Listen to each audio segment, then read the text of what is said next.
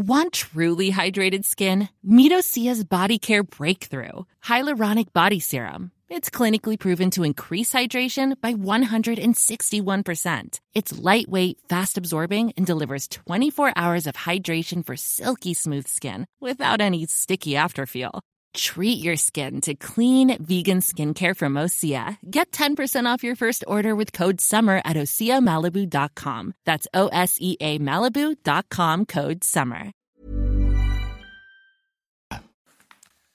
CNews, il est 6h. Merci d'être avec nous. Vous regardez la matinale de CNews. À la une ce matin, un policier traîné sur plusieurs mètres par la voiture d'un fuyard. Ça s'est passé à Sochaux hier soir lors d'un refus d'obtempérer. Un de plus. On va vous raconter ce qui s'est passé dès le début du journal. C'est le jour J. Le pape François va arriver à Marseille cet après-midi. Il va y rester deux jours. Une visite très politique, puisque la parole du souverain pontife est très attendue sur la question des migrants. La colère des maires contre le trafic de drogue qui se répand. Une cinquantaine d'élus de droite et de gauche ont signé une tribune. Ils y réclament notamment qu'au-delà des voitures et des biens immobiliers, les centaines de millions d'euros générés par la drogue soient également saisis. On va en parler ce matin. Le niveau scolaire des élèves de 6e est alarmant. En mathématiques, les collégiens ont de grosses lacunes. Le Conseil scientifique de l'éducation nationale est inquiet. On y revient dans ce journal. Et puis l'inquiétude au sujet de la santé d'Antoine Dupont, le capitaine du 15 de France qui est sorti sur blessure hier soir contre la Namibie. Match qui s'est soldé par une écrasante victoire des Bleus 96 à 0. Saïd El Abadi avec nous. Un policier gravement blessé, donc lors d'un refus d'obtempérer à Sochaux. Ça s'est passé aux alentours de 19h. Ce policier était euh, venu assister la BAC pour interpeller un homme visé par un mandat de recherche. Hein. Il a été percuté et traîné sur plusieurs mètres par la voiture du fillard. La course du conducteur a finalement été arrêtée par des tirs de la BAC. Le récit est signé Adrien Spiteri. Les images de l'interpellation ont été relayées sur les réseaux sociaux. Vers 19h hier soir, dans le centre-ville de Sochaux, des policiers de la BAC remarquent le véhicule d'un homme sous mandat d'arrêt. Mais alors qu'il se porte à sa hauteur pour le contrôler, l'individu fait une marche arrière et blesse l'un de mes collègues venu à sa hauteur. Un autre policier a dû faire usage de son arme pour protéger notre collègue qui venait d'être percuté par le conducteur du véhicule. Le mis en cause a été blessé d'une balle dans la cuisse. Il a été interpellé Traîné sous le véhicule sur plusieurs mètres, le policier blessé a été transporté à l'hôpital. Ses jours ne sont pas en danger. On est passé très près du drame et je vous rappelle qu'il y a 26 000 refus d'obtempérer en France par an. Et là, en l'espèce, on, on a eu affaire pardon, à un individu déterminé qui n'a pas hésité à mettre la vie en danger du policier euh, pour euh, s'en sortir. Le conducteur du véhicule a lui aussi été hospitalisé. L'homme était déjà très défavorablement connu des services de police. Mathieu Vallée a, réagi sur Twitter. Aujourd'hui, une maman et son fils de 14 ans ont failli ne pas voir rentrer en vie un mari, un père, un policier. Il a été traîné sur plusieurs mètres sous la voiture. Alors que des policiers risquent leur vie pour nous protéger, d'autres vont se rassembler demain pour participer à des manifestations anti police. Euh, manifestation organisée par la France insoumise. Gauthier Lebret, ce qui est marquant, c'est qu'il y a un vrai décalage entre euh, les mots d'ordre radicaux euh, de ces manifestations et ce que pensent réellement les Français y compris les électeurs de gauche. Hein. Et y compris les électeurs de la France insoumise. On l'a déjà vu hier. Il y a 65%, selon notre sondage CSA pour CNews, des électeurs de la France insoumise qui soutiennent les policiers quand ils font usage de leurs armes, quand ils sont attaqués. On pense évidemment à ce policier euh, à Stein qui a été euh, lynché la semaine dernière. Il n'a pas utilisé son arme. Mais pareil, 67% des électeurs LFI sont pour engager des courses-poursuites en cas de rodéo urbain, même si c'est dangereux. Là aussi, c'est bien loin du discours des cadres et des représentants de la France insoumise. 84% des électeurs LFI veulent enfin des sanctions plus sévères avec les multi-récidivistes. Évidemment, on pense euh, à certains propos hein, de la France insoumise. Le plus célèbre, c'est évidemment la police tue de euh, Jean-Luc euh, Mélenchon. On est loin de ce discours-là. Et je rappelle que début juillet, la France insoumise avait déjà participé avec le collectif pour Adama Traoré, avec la sœur d'Adama Traoré, Assa Traoré, à une manifestation contre la police où on avait pu entendre tout le monde déteste la police, qui est archi faux. Il y a 70% des Français qui soutiennent et qui aiment euh, la police. Alors hier, la question a été posée au jeune député LFI Louis Boyard. Si on entend à nouveau des slogans comme ceci, est-ce que vous quitterez la manifestation? Réponse claire de Louis Boyard. Non, on la quitte pas. Les Français et les manifestants ont le droit de scander ce qu'ils veulent. Bien sûr qu'ils ont le droit de scander ce qu'ils veulent. C'est juste pas vrai factuellement. Et quand on est député, on n'est peut-être pas à sa place quand on entend pareil slogan euh, dans une manifestation. Merci Gauthier. On va en parler avec Alain Boer. Alain Boer qui est professeur de, criminologie, qui sera l'invité de la grande interview à 8h10 ce matin sur CNews et sur Europe 1. C'est le jour J. Le pape François est attendu aujourd'hui à Marseille. Il sera accueilli par Elisabeth Borne à la sortie de l'avion à, 16h15. La crise migratoire à Lampedusa sera évidemment au cœur de la visite du Saint-Père. Hein. Oui, en une semaine, près de 10 000 migrants ont, ont été euh, débarqués sur l'île italienne. Plusieurs centaines d'entre eux tentent de rejoindre euh, la France en passant par la petite ville, pour la petite ville de Vintimille. Sur place se mêlent habitants, migrants et passeurs. Reportage de Stéphanie Rouquier et d'Augustin Donadieu. Chaque jour, ils sont une centaine à tenter de rejoindre la France par le train. Située à moins de 10 km de la frontière, la gare italienne de Vintimille voit passer des hommes et des femmes, parfois jeunes, comme Aïcha, 19 ans. Avec son bébé âgé de seulement 3 mois, elle vient de se faire refuser l'entrée dans l'Hexagone. Les policiers n'ont pas accepté que je rentre. Qui ne veut pas les migrants Tu dors où? Il n'y a pas d'autre point. Malgré de nombreuses tentatives infructueuses, certains restent déterminés et ne comprennent pas que la France les refuse. Étant un pays qui nous a colonisés, étant un pays qui vient chez nous, on les accueille à bras ouverts. Tu penses que la France doit accueillir Je pense quand même. Normalement, la France doit m'accueillir. Normalement. À seulement quelques mètres de là, les passeurs se tiennent prêts. Je vous montre le bar où ils s'installent habituellement. Il y en a quelques-uns. Ils proposent aux migrants refoulés de passer par la route. Les habitants assistent quotidiennement à leur trafic très juteux. Les gains sont très intéressants parce qu'on parle de 400, 500 euros par tête de pipe. Donc dans une camionnette, vous mettez même 20 personnes. Vous voyez, vous faites plusieurs voyages par jour ou par semaine. À la frontière avec l'Italie, 700 policiers et gendarmes contrôlent les entrées. Les associations s'attendent à un afflux massif de migrants dans les prochains jours. L'appel au secours des maires, je voulais qu'on en parle, face au trafic de stupéfiants. Dans une tribune publiée euh, dans Le Monde, un collectif d'une cinquantaine d'élus réclame un plan national et européen. Ils proposent cinq mesures pour lutter euh, contre le trafic de drogue. Ils veulent entre autres s'attaquer au portefeuille des trafiquants ou encore faire plus de prévention. Le détail avec Mathieu Devez.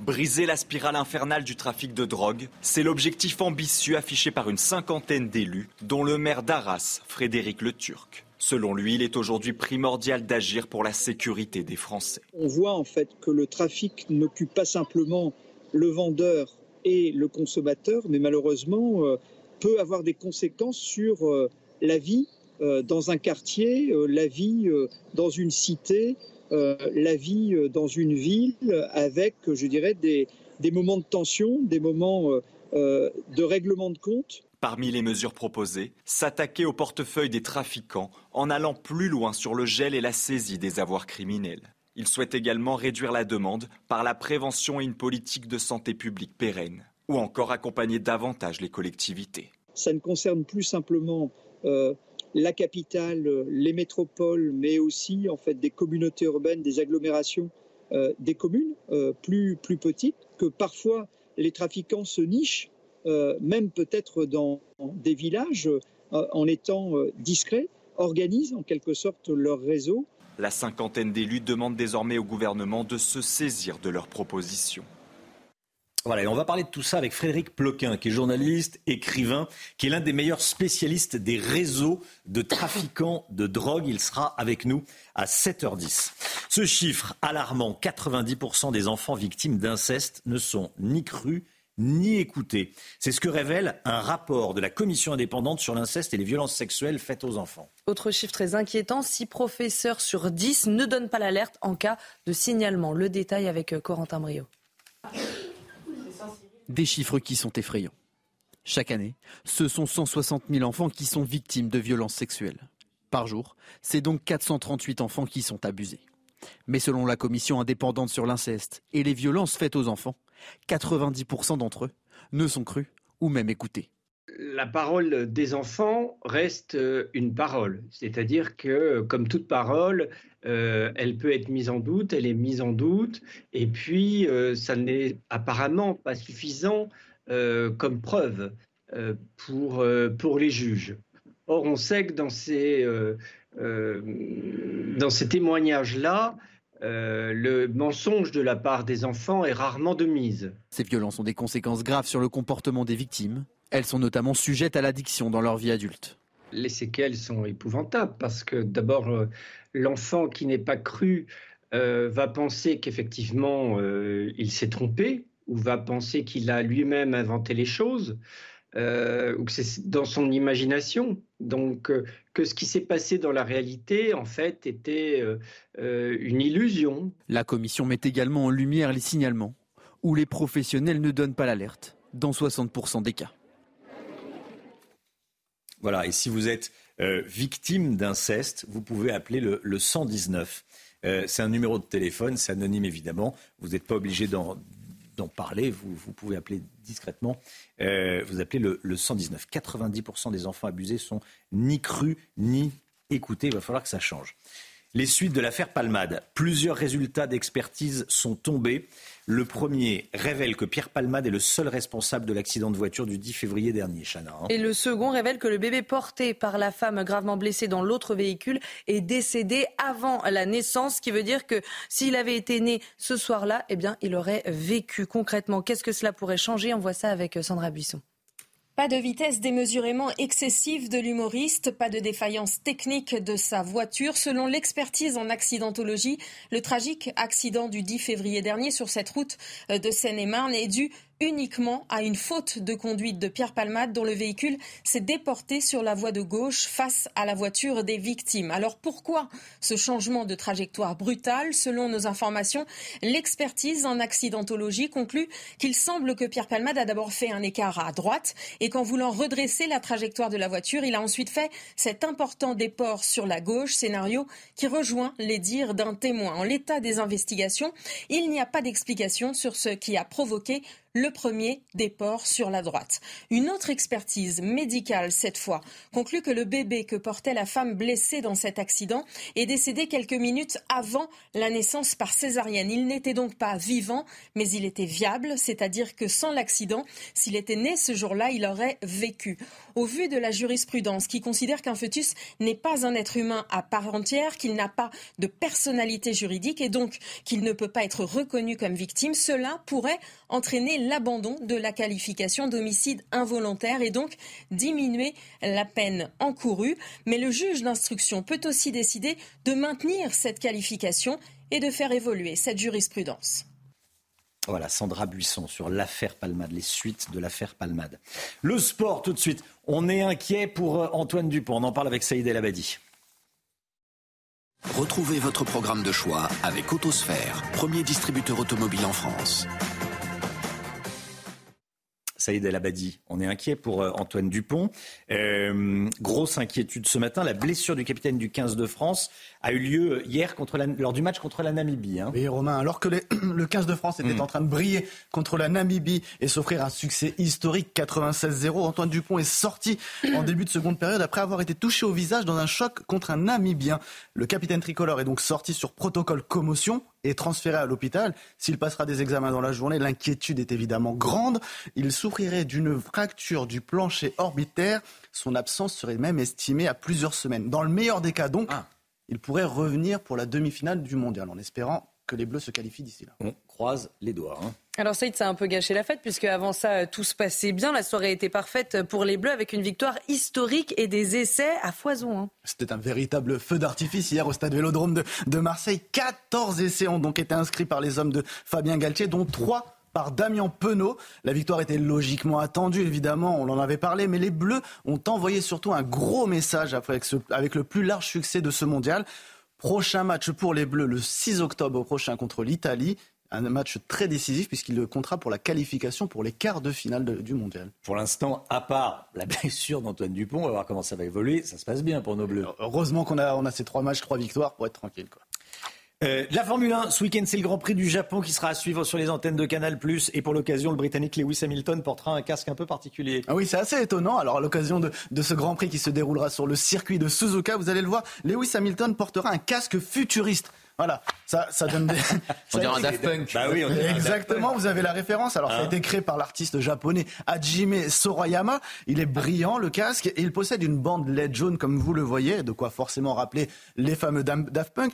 Mais, on, voit à travers quand il y a on voit, à on voit à travers, mais sachez évidemment, évidemment que pendant la, pendant la course, pendant la course, la, la bande euh, ne sera pas allumé, on ne verra pas, ah. parce que sinon, forcément, les pilotes sur la, sur la piste, ça pourrait les, les, les gêner. Ça peut gêner. Exact. Bon, merci beaucoup, Saïd.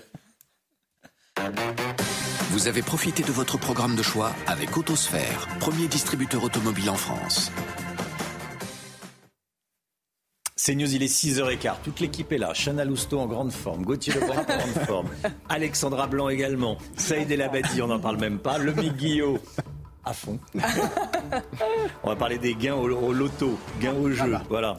Vous pouvez réfléchir déjà. Personne n'a gagné ici. Non, pas à ma connaissance. Pas que je sache. Euh, et puis on va parler du niveau des petits Français en maths. Euh, oui, des niveaux en maths des petits Français. Euh, niveau inquiétant. Mm. Niveau inquiétant. Restez bien avec nous. À tout de suite.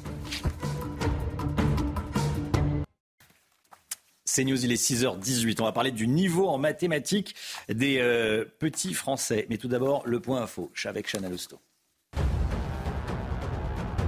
Nouvelle fusillade qui tourne au drame à Toulouse. Un homme a été tué hier soir près d'un point de deal. Selon une source policière, la victime a été touchée à la tête et au ventre. Malgré les premiers gestes de secours prodigués par des jeunes du quartier, il n'a pas survécu à ses blessures. Une enquête a été ouverte pour assassinat.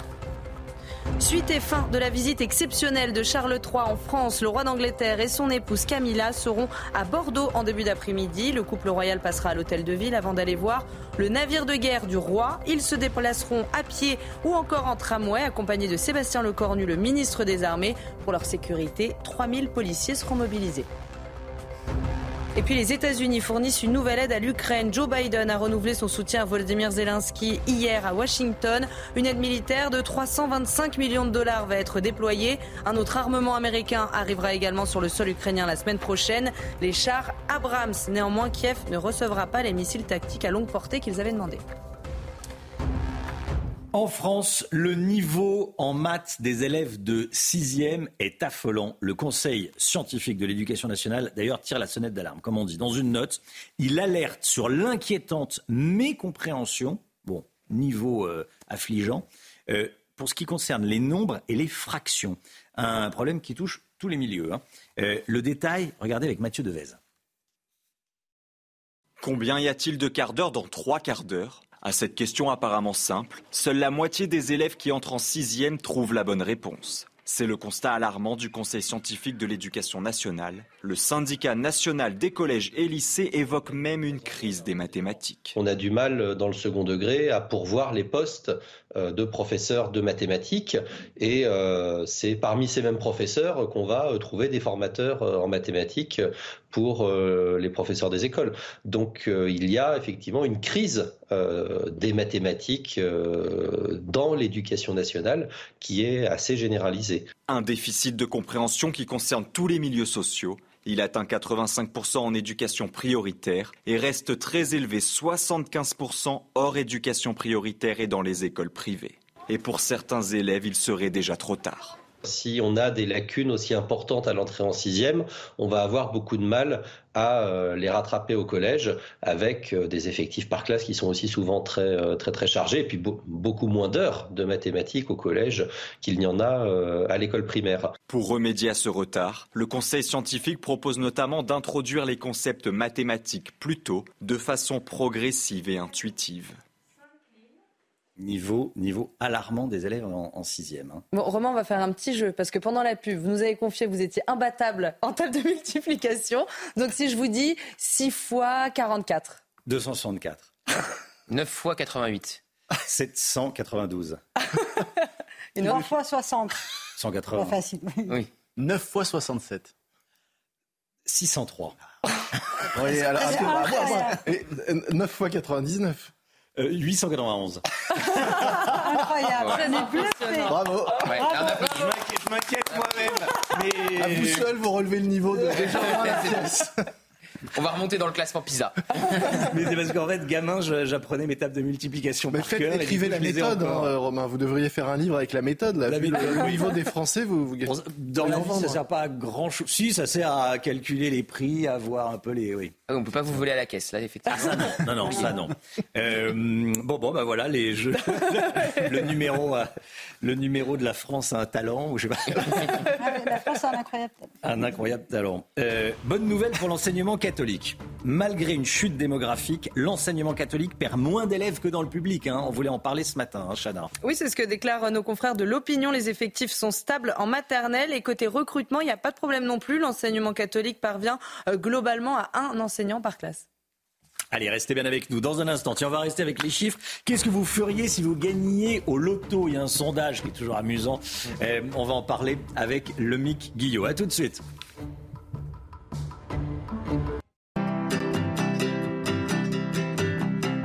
Votre programme avec Clésia, assureur d'intérêt général. On va parler argent avec vous, le Guillot. Un sondage Ipsos dévoile les rêves d'argent des Français. Que ferait-il s'ils gagnaient une somme importante au jeu Qu'est-ce qu'on ferait si on gagnait au loto en clair? Eh bien, vous vous souvenez, Romain, sans doute de cette pub hein, où un homme en slip avec un masque de canard rentrait dans une salle de réunion en chantant Au revoir, président, pour quitter son entreprise. Eh bien, c'est à cela hein, que rêvent les, À ne les pas Français. n'est pas certain d'avoir gagné. Ça, c'est sûr. 62% des Français rêvent d'être suffisamment riches pour arrêter de travailler, un chiffre qui atteint même 78% chez les moins de 35 ans. Les Français estiment qu'il faudrait qu'ils gagnent 26 millions d'euros pour vraiment pouvoir mener une vie de rêve, mais 50% d'entre eux se contenteraient de 1 million pour changer de vie et s'offrir ce dont ils ont envie. Ah oui, 26 millions, là, c'est le. Le rêve ultime. Oui, 1, 2, 3, ça, ça change- ça change la vie. On rappelle qu'une Française, une Bretonne, a gagné quand même 109 millions cette semaine à l'euro million. Ah C'est le plus gros gain de l'année et elle venait, elle, de Hmm. perdre son travail. Alors, que feraient les Français de tout cet argent? Eh bien, en cas de gros lot, 84% utiliseraient une partie pour aider leur famille et leurs amis, 83% s'offriraient des voyages et 80% investiraient dans l'immobilier. Mais surtout, en cas de gros gain, 65% garderaient le secret. Ils ne diraient rien autour d'eux. Et puis, enfin, autre chiffre amusant, s'ils devaient choisir entre être riche, beau ou intelligent, la moitié des répondants privilégieraient la richesse. 46% choisiraient l'intelligence et seulement 4% la beauté. Bon, la beauté, tout le monde là autour de la table. Hein, voilà. Euh, L'intelligence aussi. bon, On espère. Prenons la Ça route. dépend des matins. Qu'est-ce que vous feriez, Chana, vous, avec euh, le pactole? Ah, je pense que je ferais une journée entière de shopping sans jamais regarder un prix. Sans jamais- Ah, Ça, c'est pas mal. Ça, c'est pas mal. Gauthier Bon, évidemment, la maison. Oui. Oui. Bon, évidemment, euh, les voyages, évidemment, la famille. Je rachète la matinale. je demande à Brad Pitt de devenir, euh, de devenir chroniqueur. On explose les audiences. On passe première chaîne nationale. Avec Brad Pitt en chroniqueur Avec Brad Pitt en Pour chroniqueur. faire la politique Voilà, exactement. Moi, un plus Alexandra. classique, acheter une maison sur la côte d'Azur et puis acheter, Bah oui. acheter une maison à mes parents également. Et puis, et puis protéger ses, ses, Oui, ses amis, sa famille, surtout. On protège la On pense d'abord à la famille. Je pense petit 1, on pense à la famille dans ces cas-là. Euh, Saïd, qu'est-ce que vous feriez Complètement pareil, acheter, Ouais. euh, penser à la famille, acheter Ouais. une maison, le tour du monde. Ouais. Le MIC, déplacement. Rembourse la dette de la France. Oui, bon. Alors là, il faut 3000 milliards. C'est pas gagné. Et Bon, vous, bon, Romain. Moi, oh bah euh, oui, je protège la famille, j'achète une belle maison, je voyage. euh, effectivement, on a, on a moins de problèmes. hein, Vous continuez ou pas la matinale? Oui, je continue la matinale. Oui, je continue la matinale. Évidemment. Vous n'allez pas tout de suite prendre sa place. Non, c'était pas du tout intéressé. J'aurais peut-être des costumes euh, de- Ah oui. extrêmement bien taillés. 29 millions ce soir, si vous Pardon voulez jouer. 29 millions ce Moi, soir, joué. si vous voulez jouer. Ah, vous avez joué Bon, tout ça, nous, euh, on me dit dans l'oreillette qu'on est très en retard. 6h29, c'est pas tout, mais le temps, tout de suite. C'était votre programme avec Clésia, assureur d'intérêt général. Le temps, Alexandra Blanc. C'est l'heure de vous plonger dans la météo avec Mondial Piscine. Mondial Piscine, la passion de réaliser vos rêves. Le temps avec vous, Alexandra. Quel est le programme du jour? Fraîcheur matinale ce matin en Bretagne avec des températures qui repassent en dessous des 10 degrés. Puis côté ciel, un temps variable avec euh, localement quelques averses. Et ces températures qui, je vous le disais, sont en baisse ce matin avec seulement 8 petits degrés à Lorient ou encore moins de 9 degrés euh, du côté de Brest. Et puis côté ciel, de la pluie ce matin sur les régions de l'Ouest, un temps assez variable. On retrouve également du mauvais temps euh, du côté de la Corse. Et puis dans l'après-midi, ce ciel de traîne va se décaler en direction du nord ou encore du nord-est avec une alternance de nuages, d'éclaircies, d'averses, mais également de quelques quelques orages, toujours un petit peu de vent sur le nord ou encore euh, sur le Pays Basque. Et puis côté température, fraîcheur matinale en Bretagne, beaucoup plus de douceur du côté de Nice avec 19 degrés. Puis dans l'après-midi, température automnale sur les régions du nord. Couvrez-vous, 17 à Paris, 17 degrés à Lille, 20 degrés seulement pour le Bordelais et vous aurez localement 26 degrés à Nice. C'était la météo avec Mondial Piscine. Mondial Piscine, la passion de réaliser vos rêves. C'est News, il est 6h30, vous regardez la matinale. Merci d'être avec nous. À la une ce matin, la visite du pape qui débute aujourd'hui à Marseille. Une visite qui devrait être très politique. Le pape François qui est très attendu sur la question des migrants. Natalia Mendoza en direct de Rome dès le début de ce journal. A tout de suite Natalia. Des peines de 13 et 15 ans de prison pour les deux hommes accusés d'avoir tué Philippe Monguillot, le chauffeur de bus de Bayonne. La veuve de la victime est déçue par la faiblesse des peines. Les consignes du gouvernement pour accueillir les migrants en milieu rural. L'exécutif a publié une brochure qui conseille les élus qui vont être confrontés à l'installation de centres pour migrants. On sera avec Pierre Gentillet, avocat engagé contre la création d'un centre d'accueil dans l'Indre. Le gouvernement serre la vis sur les passoires énergétiques. Bientôt, les logements énergivores pourraient être interdits à la vente. Le Guillot avec nous. C'est le grand jour. Le pape François va arriver euh, en milieu d'après-midi à Marseille. Il sera accueilli par euh, la première ministre Elisabeth Borne à la sortie de l'avion le Saint-Père qui participera directement à une prière mariale à la basilique Notre-Dame de la Garde. Et il se recueillera ensuite devant la stèle dédiée aux marins et aux migrants euh, disparus en mer. On rejoint tout de suite notre correspondante à Rome, Natalia Mendoza. Bonjour Natalia. Alors la question des migrants sera au cœur de la visite du pape. Hein.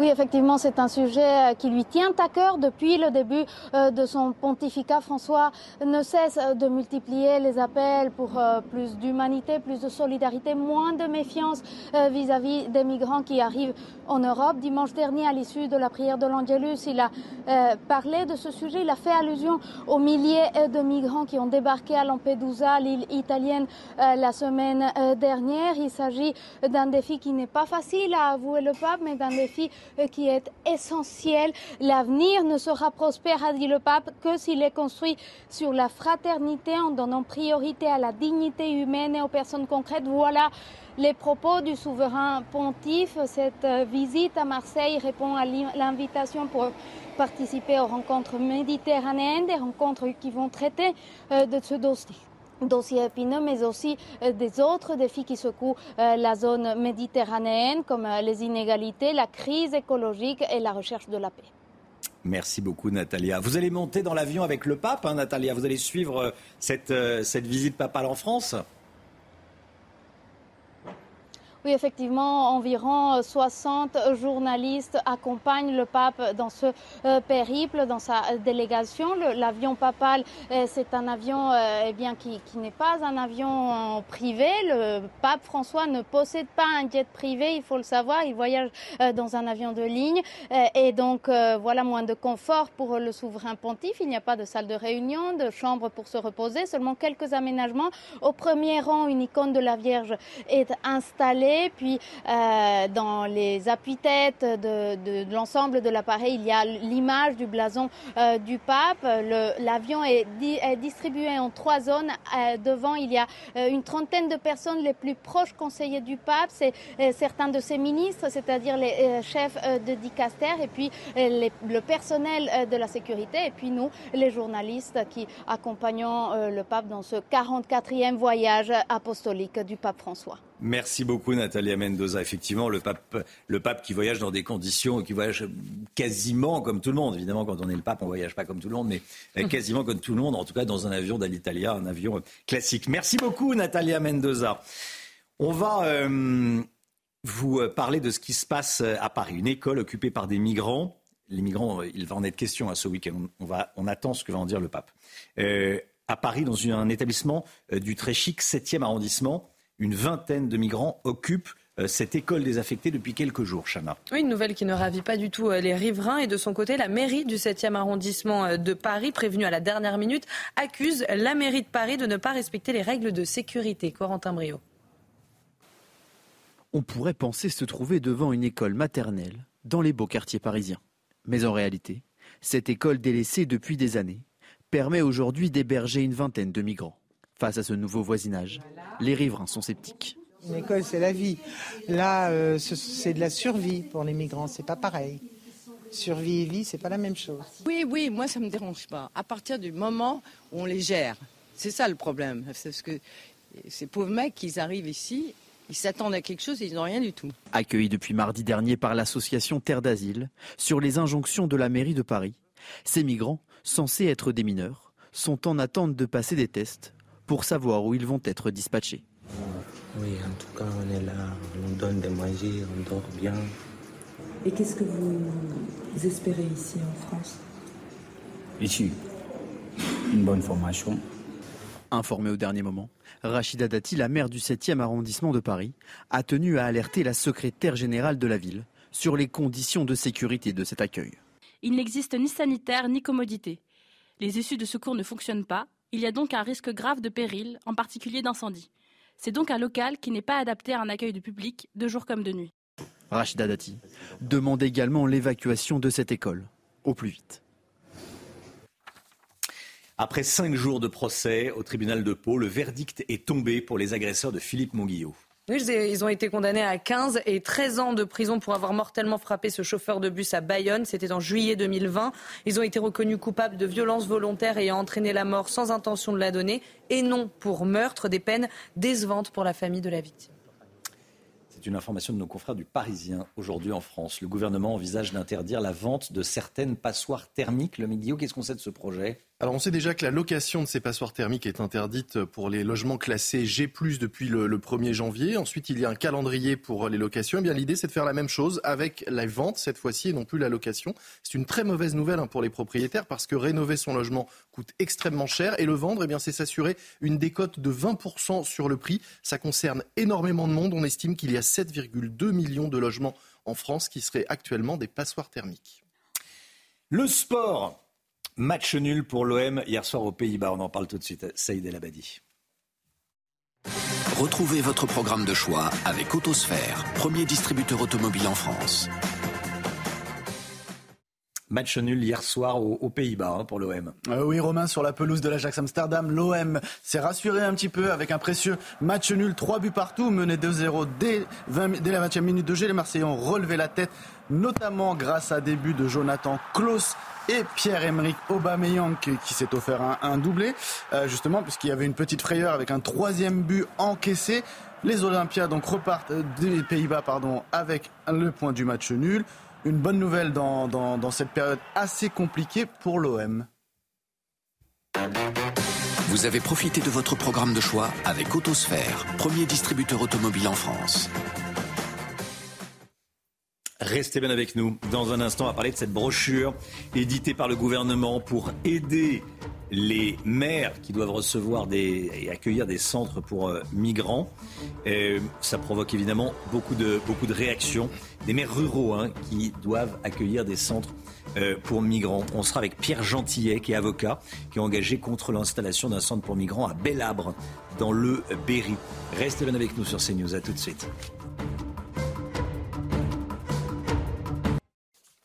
C'est News 6h42. Merci beaucoup d'être avec nous. Dans un instant, on va parler d'une brochure qui a été éditée par le gouvernement euh, pour euh, installer des centres pour migrants en milieu rural. Ça provoque beaucoup de réactions. On va être avec Pierre Gentillet, qui est, avocat et qui connaît bien ces, ces questions-là. Tout d'abord, le point info avec vous, Chana Lousteau. C'est le grand jour. Le pape François est attendu aujourd'hui à Marseille. Il sera accueilli par Elisabeth Borne à la sortie de l'avion à 16h15. Le Saint-Père participera directement à une prière mariale à la basilique Notre-Dame de la Garde. Il se recueillera ensuite devant la stèle dédiée aux marins et aux migrants disparus en mer. Édition spéciale à suivre sur CNews à partir de 16h. Après cinq jours de procès au tribunal de Pau, le verdict est tombé pour les agresseurs de Philippe Monguillot.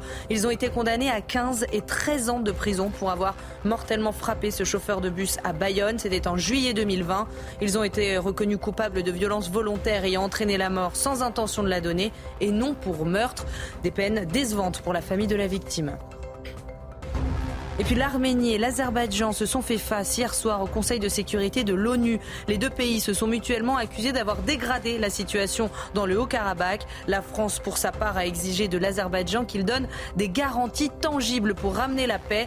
La chef de la diplomatie française, Catherine Colonna, a demandé à Bakou d'assurer l'amnistie et les droits de l'armée du Haut-Karabakh. Le gouvernement publie un document, sorte de mode d'emploi sur la répartition des migrants à la campagne, en milieu rural. Pierre Gentillet, en direct avec nous, avocat. Et eh, bonjour Pierre Gentillet. Merci d'être avec nous ce matin dans la matinale. Vous êtes engagé contre l'installation d'un centre pour migrants à Bellabre dans le Berry. On va, on va euh, parler du cas de, de, de Bellabre dans, dans, dans l'Indre, mais je voulais vous entendre sur ce, sur ce fascicule. Euh, c'est une question politique. Est-ce que ça vous choque que le gouvernement euh, publie un tel mode d'emploi à destination des, des élus pour installer des centres pour les migrants? Ah non, non, non, ça ne, ça ne me surprend pas. C'est-à-dire qu'au moins maintenant, tout est sur la table. C'est-à-dire que on entendait une petite musique depuis quelques années, effectivement, qui disait que comme on n'arrive plus à intégrer certaines populations en ville, eh bien, on va les mettre dans euh, les campagnes. Et là, effectivement, ce, ce, manuel, il ne fait que parachever la volonté, enfin, une volonté gouvernementale de répartir des migrants en zone rurale. Voilà, ça c'est maintenant Maintenant, on sait clairement qu'il y a une politique, et une politique, je pense, qui va aller croissante, qui est d'ampleur. Euh, on l'a vu monter ces dernières années avec un certain nombre de CADA. Euh, effectivement, vous avez cité Bella, vous auriez pu citer aussi euh, Bessenac et d'autres, et puis bien sûr Acalac. donc, à mon avis, ce que nous annonce ce petit fascicule d'une cinquantaine de pages, c'est qu'il y a une volonté du gouvernement, et deuxièmement, ça va continuer. Hmm. C'est ça que ça annonce, c'est ça que ça veut dire la publication de ce, de ce fascicule selon vous. Euh, il est écrit notamment dans ce, dans ce fascicule d'une trentaine, quarantaine de pages, que l'arrivée des migrants peut revitaliser les, les centres-villes. Euh, en clair, redonner un petit coup de fouet à la, à la campagne. Ça, c'est un argument que vous ne voulez pas entendre. Déjà, c'est un argument absolument insupportable et insuffisant hmm. pour les gens qui pour les gens qui vivent là-bas, et, et, de penser que ces gens, comme par magie, vont revitaliser les centres-villes. Je voudrais bien faire comprendre à vos téléspectateurs à quel point c'est, euh, par exemple, prenons le cas que je connais, le cas de Bellabre, à quel point c'est complètement déconnecté. Euh, Bellabre, c'est donc c'est un endroit, une, une commune de 900 habitants dans le sud de l'Indre, dans le centre de la France, euh, qui est éloignée de toute grande ville, de tout bassin d'emploi. Quand on va installer ces gens-là, il n'y aura pas d'emploi pour eux. Il n'y aura pas d'emploi pour eux. Je vous rappelle en plus qu'en milieu rural, le taux, euh, de chômage est euh, généralement deux fois, parfois deux, bah ici pour deux fois plus élevé euh, que que la moyenne nationale. Donc je ne comprends pas très bien ce qu'on va donner comme opportunité à ces gens-là. je vous le dis, il y a déjà un taux de chômage qui est haut. Euh, donc revitaliser, un, ce n'est pas possible. Et deuxièmement, si on le faisait, ça voudrait dire quoi? Ça voudrait dire qu'on privilégierait ces gens-là par rapport à d'autres, euh, par rapport à des locaux qui sont ici. Enfin, cet argument est intenable. Mmh. Vraiment, cet argument est intenable.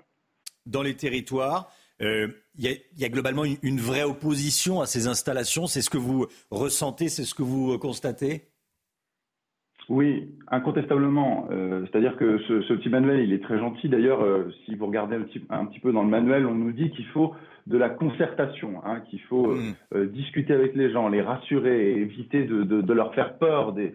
Bon, en attendant, effectivement, moi, ce que je remarque, c'est que quand ça se fait, généralement, et quand c'est à l'initiative de la commune, ici c'est le cas de Bellabre, ça se fait en catimini parce que les locaux sont généralement opposés. Et j'ai envie de vous dire, comme une majorité des Français, qui selon les sondages, vous les connaissez comme moi, à 60-70%, sont opposés à la politique migratoire telle qu'elle est. Donc, euh, vraiment, mais un point important, il est dit à un moment dans ce fascicule qu'il faut privilégier la concertation, informer en amont les habitants. Mais je vais vous dire une chose, si on privilégie la concertation et qu'on informe en amont les habitants pour chaque village en ruralité où on va installer des migrants, mais ce sera l'opposition et la mobilisation à chaque fois, comme il y a eu à Bellabre. À Bellabre, ça s'est fait dans le dos des habitants. Ils ont découvert ça le lendemain d'un conseil municipal. Il n'y a pas eu de concertation, il n'y a pas eu de consultation.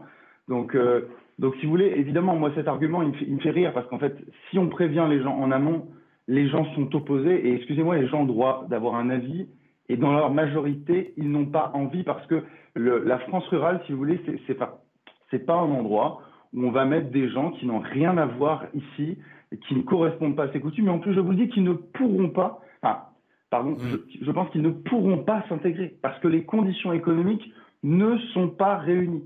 Voilà. On pourrait imaginer des, référendums euh, locaux, demander la, demander la, parole, donner la parole aux habitants. Vous couper? Je peux vous couper, excusez-moi, Romain des Arbres, euh, parce qu'en l'occurrence, justement, à Bélabre, on a fait une demande de référendum local. Mm. Euh, Bélabre compte 900 habitants. une pétition auprès des locaux et des gens de plus de 18 ans euh, a circulé. Il y a plus de 400 signatures demandant au maire un référendum. Et je vous laisse deviner quel est pour l'instant l'état d'esprit du maire. C'est hors de question. Donc vous voyez, finalement, ces gens-là nous disent faites un peu de démocratie, discutez. Et en fait, et en fait qu'est-ce qu'on voit C'est qu'ils s'assoient littéralement dessus. Donc bien évidemment, oui, la solution, ce serait ça. Ça, ce serait la bonne solution. C'est de dire, on installe, mais à condition à chaque fois que la population soit d'accord et pas une vague consultation, pas une vague publication d'avis euh, d'avis municipal. En l'occurrence ici, il n'y a même pas eu de consultation, je le dis. Voilà. Merci beaucoup Pierre Gentillet. Merci d'avoir été en direct avec nous. Merci à vous. Merci, bonne journée à vous. Merci beaucoup. À bientôt. Dans un instant, l'édito politique avec Gauthier Lebret. Rien ne va plus à la NUPES. Euh, vous allez nous dire pourquoi un député LFI a comparé Fabien Roussel, le numéro 1 du Parti communiste, à un collabo. Voilà où on en est à la NUPES. On en parle dans un instant, juste après la petite pub. A tout de suite, restez bien avec nous. C'est News, 6h52, la politique, rien ne va plus à la NUPES, c'est pas nouveau.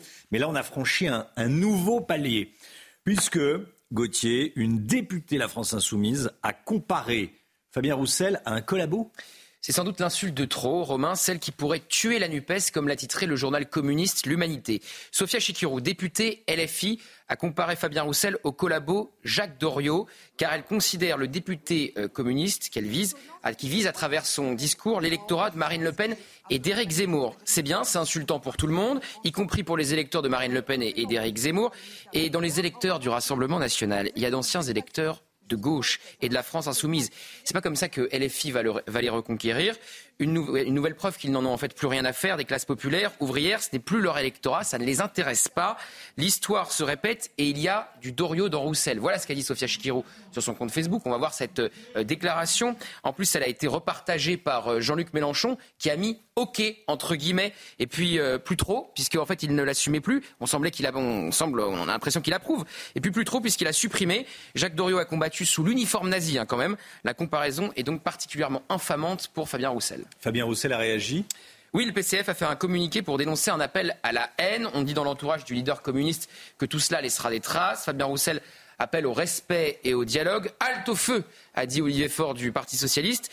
Ce spectacle à gauche qui dure depuis des mois, par tweet interposé, a un côté pathétique, tellement loin des préoccupations euh, des Français que la gauche devrait défendre en ce moment, notamment avec évidemment l'inflation. Oui, alors, et puis il y a aussi des divergences de fond. Hein. Oui, il y a parfois des divergences de fond, ça ne s'arrête pas à Twitter. Exemple, le Parti communiste français ne participera pas à la manif samedi contre la police. Et oui, Fabien Roussel revendique aussi de parler aux classes populaires, de ne pas insulter ceux qui aiment le barbecue le dimanche avec les copains et qui chantent les lacs du Connemara. Ça a fait de lui le candidat, c'est vrai, de la gauche préféré de la droite, pas un collabo.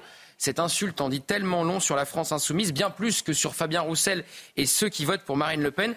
Vous parlez aux classes populaires dont une partie vote Le Pen, vous êtes un nazi selon LFI, excessif et donc insignifiant.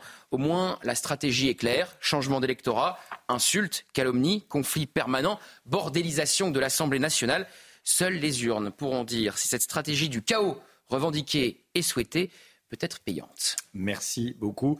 Et eh, Gauthier Lebret, soyez là à 8h10, la grande interview sur CNews et Europe 1. Ce matin, Alain Boer, professeur en criminologie, sera avec nous. Alain Boer, invité de la grande interview à 8h10 sur CNews et Europe 1. L'instant musique, tout de suite. Tiens, on parlait de Michel Sardou. Il y a quelques instants, on va écouter du Sardou. Retrouvez votre programme avec Switch, votre opérateur mobile, fournisseur et producteur d'électricité. L'énergie est notre avenir, économisons-la. Plus d'informations sur chez switch.fr. Votre programme avec Groupe Verlaine. Isolation, centrale photovoltaïque et pompe à chaleur. Groupe Verlaine, le climat de confiance. L'instant musique et ce matin on se réveille avec un titre inédit de Michel Sardou. Vous l'avez dit Romain, en quelle année Georgia On vous le fait découvrir donc ce matin dans la matinale. Euh, deux semaines avant le début de sa tournée et son grand retour euh, sur scène, Michel Sardou nous propose cette chanson vieille de 30 ans. Écoutez. Qui nous renverse toutes les radios. Il y a toutes les heures une chanson qui décoiffe. Un pied de batterie qui nous file une barre un guitariste qui n'avait pas tout dit, qui nous emmène à des années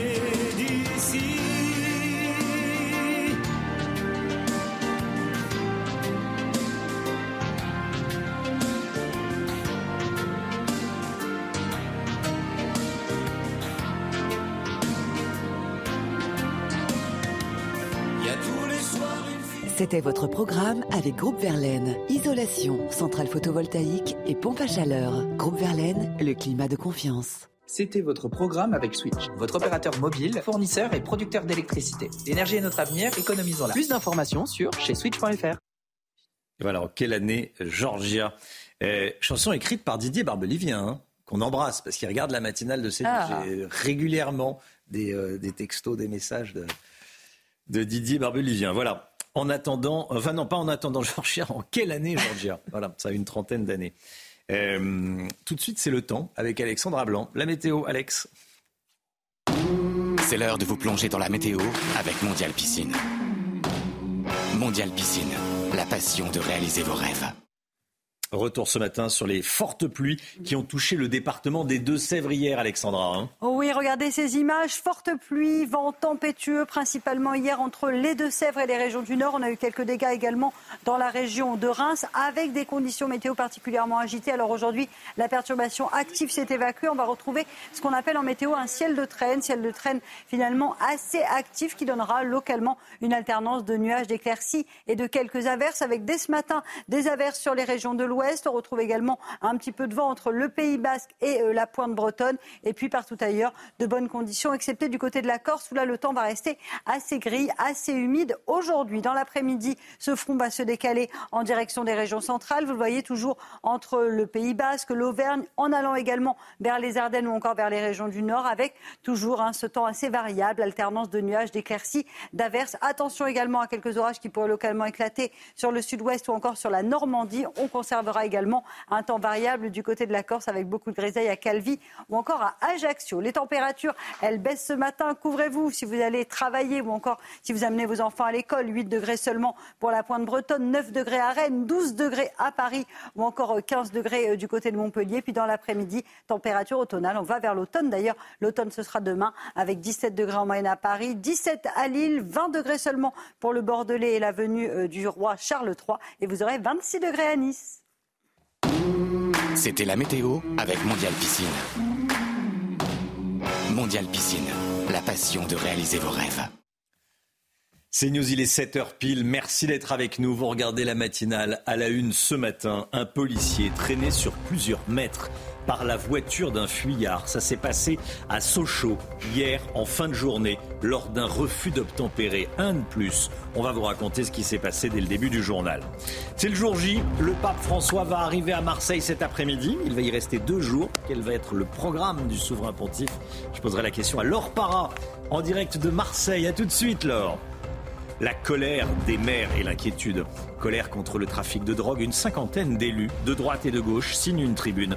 Ils réclament notamment qu'au-delà des voitures et des biens immobiliers, les centaines de millions d'euros générés par la drogue soient également saisis. Dans un instant, on sera avec Frédéric Ploquin, journaliste, l'un des meilleurs spécialistes des réseaux des trafiquants de drogue.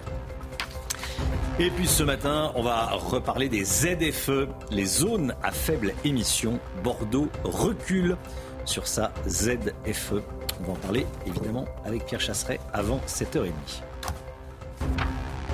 Un policier gravement blessé lors d'un refus d'obtempérer à Sochaux. Ça s'est passé hier soir. Vers 19h, ce policier était venu assister la BAC pour interpeller un homme visé par un mandat de recherche. Il a été percuté et traîné sur plusieurs mètres par la voiture du fuyard. La course du conducteur s'est terminée après euh, des tirs de la BAC. Le récit est signé Adrien Spiteri. Les images de l'interpellation ont été relayées sur les réseaux sociaux. Vers 19h hier soir, dans le centre-ville de Sochaux, des policiers de la BAC remarquent le véhicule d'un homme sous mandat d'arrêt. Mais alors qu'il se porte à sa hauteur pour le contrôler, L'individu fait une marche arrière et blesse l'un de mes collègues venu à sa hauteur. Un autre policier a dû faire usage de son arme pour protéger notre collègue qui venait d'être percuté par le conducteur du véhicule. Le mis en cause a été blessé d'une balle dans la cuisse. Il a été interpellé. traîné sous le véhicule sur plusieurs mètres, le policier blessé a été transporté à l'hôpital. Ses jours ne sont pas en danger. On est passé très près du drame et je vous rappelle qu'il y a 26 000 refus d'obtempérer en France par an. Et là, en l'espèce, on, avait, on a eu affaire pardon, à un individu déterminé qui n'a pas hésité à mettre la vie en danger du policier pour euh, s'en sortir. Le conducteur du véhicule a lui aussi été hospitalisé. L'homme était déjà très défavorablement connu des services de police. Mathieu Vallée a réagi cette nuit sur Twitter.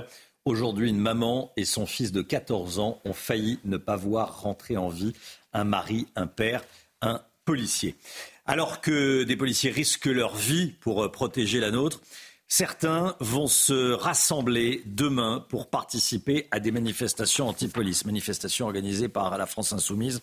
Gauthier Lebret, ce qui est marquant, c'est qu'il y a un vrai décalage entre euh, les mots d'ordre radicaux de ces manifestations et euh, l'état d'esprit et ce que pensent réellement les Français de leur police, y compris les électeurs de gauche, y compris les électeurs très à gauche. Y compris les électeurs LFI. Mm. On l'a vu euh, euh, hier une nouvelle fois avec notre sondage CSA pour CNews. 65% des sympathisants La France Insoumise sont pour que les policiers fassent usage de leurs armes quand ils sont attaqués. On pense évidemment à ce qui s'est euh, passé à Stein le week-end dernier avec ce policier qui a été lynché, roué de coups, mais qui n'a pas utilisé son arme. Et il y a d'autres preuves qui montrent ce décalage entre la base électorale des insoumis et ce que peuvent dire les députés insoumis et les cadres. 67% des électeurs LFI sont pour engager des courses-poursuites en cas de rodéo urbain, même si c'est dangereux. On est bien loin du discours euh, LFI et de Jean-Luc Mélenchon qui veut désarmer euh, la police. 84% des électeurs sympathisants LFI veulent des sanctions beaucoup plus sévères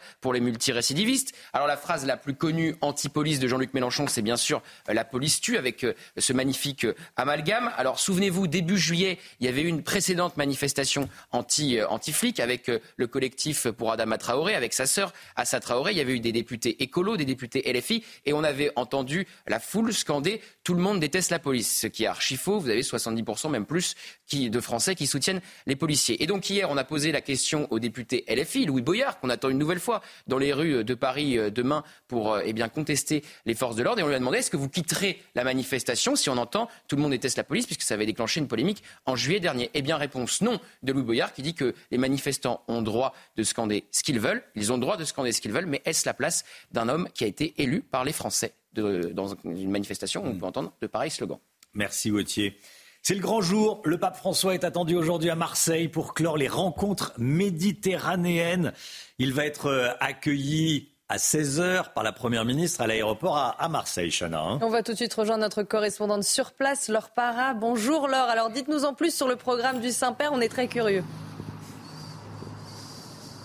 Alors, ça va être un programme intense et chargé, hein, Chana et Romain. Vous le disiez, le pape est attendu à 16h15 à l'aéroport Marseille-Marignane où il sera accueilli euh, par Elisabeth Borne. Il prendra ensuite la direction de Notre-Dame de la Garde pour une prière silen- silencieuse avec le clergé local, hein, avec les religieux et les religieuses euh, marseillais. Premier temps fort, c'est à 18h et c'est probablement pour ce temps fort euh, que le pape a choisi Marseille et pas une autre ville en France, puisqu'en contrebas de Notre-Dame de la Garde, à peu près à 200 mètres, il va se recueillir devant le mémorial dédié aux marins et aux migrants disparus en mer. Là, le Saint-Père prendra la parole devant des associations qui viennent en aide aux migrants. C'est un message très attendu et également devant euh, des représentants religieux euh, présents. Ce soir, le pape dormira à l'archevêché et puis demain, deux autres temps forts. D'abord, à 11h30, il va rencontrer le président de la République, Emmanuel Macron, au palais euh, du Pharaon. Ensuite, petite sieste, précisent les organisateurs. Le souverain pontife a 86 ans et puis euh, le pape déambulera après cette sieste dans la Papa Mobile, direction le stade Vélodrome où il célébrera une messe devant près de 60 000 fidèles. Il faut souligner que c'est la première messe célébrée par le pape François euh, depuis le début de son pontificat sur le territoire français. Quelle énergie euh, pour, le, pour le pape, oui, il fait une petite sieste, c'est bien, c'est bien normal. C'est bien normal. Merci beaucoup, Laure Para. Voilà, on va vous suivre, on va vous voir tout au long du, euh, du week-end, dès aujourd'hui, et puis euh, toute la journée de, de demain, évidemment, pour, pour suivre cette visite historique. J'imagine que les, les, les, Marseillais sont, j'allais dire, sont tout excités, en tout cas, sont, sont ravis d'accueillir le pape. Eh bien, je prendrai cette phrase de l'archevêque de Marseille hein, qui expliquait qu'il avait euh, rencontré des Marseillais qui avaient les yeux qui brillaient comme des enfants une semaine avant Noël. Je pense qu'elle résume bien la ferveur qu'on va avoir ici à Marseille. Merci beaucoup, Laure. On va vous retrouver tout au long de la matinale et jusqu'à demain soir, bien sûr. Et on sera avec Émeric Pourbet, euh, que vous connaissez, euh, qui présente Enquête d'Esprit sur CNews. Il sera avec nous à 8h30 sur le plateau. Le sport, tout de suite. On est inquiet pour l'état de santé d'Antoine Dupont, on en parle. Retrouvez votre programme de choix avec Autosphère, premier distributeur automobile en France. La Coupe du Monde de rugby, Saïd El Abadi avec nous avec une très grosse inquiétude ce matin, la blessure du capitaine du 15 de France, Antoine Dupont. Hein. Oui, Romain, lors de la victoire hier du 15 de France, victoire historique contre la Nubie 96-0, Antoine Dupont est sorti malheureusement en début de seconde période après avoir été touché au visage dans un choc contre un, contre un Namibien. Le capitaine tricolore est donc sorti sur protocole commotion et transféré à l'hôpital directement. S'il passera des examens dans la journée, son l'inquiétude est très très grande. Il souffrirait d'une fracture du plancher orbitaire. Son absence serait même estimée euh, à plusieurs semaines. On pourrait peut-être le voir seulement à partir des demi-finales. Alors ça a un peu gâché la fête, Saïd, parce qu'avant ça, c'était la soirée parfaite pour les Bleus. Ah, totalement, un vrai feu d'artifice à Marseille, avec total 14 essais inscrits, dont, euh, dont 3 pardon, pour Damien Penaud. Euh, la victoire était logiquement attendue pour les Bleus, mais euh, les tricolores ont surtout envoyé un, un, gros message aux autres grosses écuries de ce, de ce mondial. Prochain match pour les Bleus, ce sera contre l'Italie le vendredi 6 octobre. Un peu de repos en attendant. Un match contre les Italiens qui sera euh, très décisif puisque euh, ce sera pour la qualification pour les quarts de finale. De la Formule 1 à présent. Ce week-end, c'est le Grand Prix du Japon. Il sera à suivre sur les antennes de, Canal+. Euh, pour l'occasion, le Britannique Lewis Hamilton va porter un casque un peu particulier. Vous nous le montrez ce ah, matin, Saïd. Hein. Très particulier. Je, suis sûr que vous êtes tous fans des, Daft Punk euh, autour de la table. Et eh bien, regardez ces images.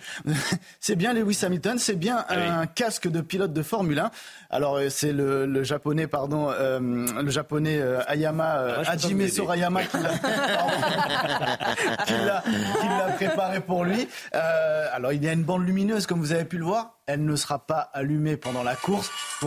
Ah, time. Continuez. Continuez comme si de rien n'était. Cette bande lumineuse que vous voyez ne sera pas allumée pendant la course pour éviter euh, de, déranger tous les adversaires. On ne sait jamais des appels de phare avec le casque. on n'y voit rien, je pense, avec, euh, si c'est allumé. Bon, bah c'est bien, c'est bien. Merci beaucoup. C'est le Grand Prix. Le Grand Prix du Japon sur le circuit de Suzuka. Merci Saïd. Voilà, on a écouté un petit peu de Daft Punk. Vous avez profité de votre programme de choix avec Autosphère, premier distributeur automobile en France. C'est News, il est 7h10. Restez bien avec nous dans un instant. On sera avec Frédéric Ploquin, journaliste, écrivain, euh, auteur notamment du livre qui va sortir Les réseaux secrets de la police, mais également euh, des livres sur les, réseaux de trafiquants de drogue. On va parler de l'appel des maires à un plan national de lutte contre la drogue. On va en parler euh, très concrètement, je le répète, avec l'un des meilleurs spécialistes français, Frédéric Ploquin. Il sera avec nous dans un instant. Restez bien sur CNews. L'équipe est là, comme tous les matins. Chana Lousteau, Gauthier Lebret, Alexandra Blanc, Saïd El Abadi et Lomi Guillot. À tout de suite. C'est News, il est 7h13. Merci Frédéric Ploquin d'être avec nous, journaliste, écrivain, auteur notamment des réseaux secrets de la police. C'est le livre euh, qui va euh, sortir le, 18 octobre, je crois. Hein. Exactement. Bon, bon, bon, bon. C'est un scoop. C'est un scoop. Bon, et vous avez écrit également des, livres sur les, réseaux de trafic en drogue. Vous connaissez parfaitement euh, le sujet sécurité, insécurité, trafic de drogue et, et police. Je voulais vous entendre sur cet appel de grand-mère de droite comme de gauche, contre le trafic de drogue. Ils disent euh, qu'il se développe, ce trafic, et que les tentacules de la pieuvre ne cessent de, s'agrandir. Déjà sur le diagnostic, est-ce que c'est vrai que désormais, je lisais ça et je, je l'ai presque découvert, que désormais les trafiquants stockent la drogue dans les petites villes, au calme, conditionnent la drogue dans les petites villes, au calme, donc font des petits sachets, et euh, avant de la vendre dans les, grandes villes. Ça veut dire que le, le, trafic de drogue a lieu partout, que ce soit dans les grandes villes, euh, jusque dans les campagnes. Bon, la première chose à dire, c'est quand même que cette tribune est historique dans le sens où nous avons, comme vous venez de le souligner, des maires de toutes les tendances, et notamment des maires euh, écolos, jusqu'aux maires de droite, et c'était pas gagné. c'est la première chose à dire. Ça veut dire qu'il y a une vraie, véritable prise de conscience qui est probable, probablement liée euh, à l'accumulation des règlements de compte dans ces, dans ces villes et au fait que soient touchées un certain nombre de personnes de plus en plus jeunes. Euh, pour répondre à votre question, euh, moi je suis en train d'enquêter précisément là-dessus, sur euh, le fait que les trafiquants, en fait, utilisent tous les maillons faibles. Ils sont à la recherche en, permanence de maillons faibles. Et s'il y a des zones où il y a moins de présence policière, s'il y a des zones où il y a moins de surveillance, et effectivement, qu'en s'éloignant des grandes villes, ils s'éloignent des grosses concentrations de policiers et ils se retrouvent euh, éventuellement dans des zones euh, sous contrôle de la gendarmerie qui est peut-être parfois un petit peu moins prête à travailler là-dessus, qui a probablement aussi moins de personnel pour travailler dessus. Donc là, euh, ces maillons faibles, en fait, qu'ils pistent, qu'ils recherchent, se situent probablement dans ces villes moyennes. Après, ce sont aussi des gens extrêmement pragmatiques euh, les trafiquants de stupéfiants et euh, ils ne peuvent pas stocker trop loin du consommateur. C'est un peu hmm. comme partout ailleurs dans l'économie réelle. Je veux dire, vous devez, euh, vous devez conditionner, stocker pas très loin de l'endroit où ça se vend et se consomme.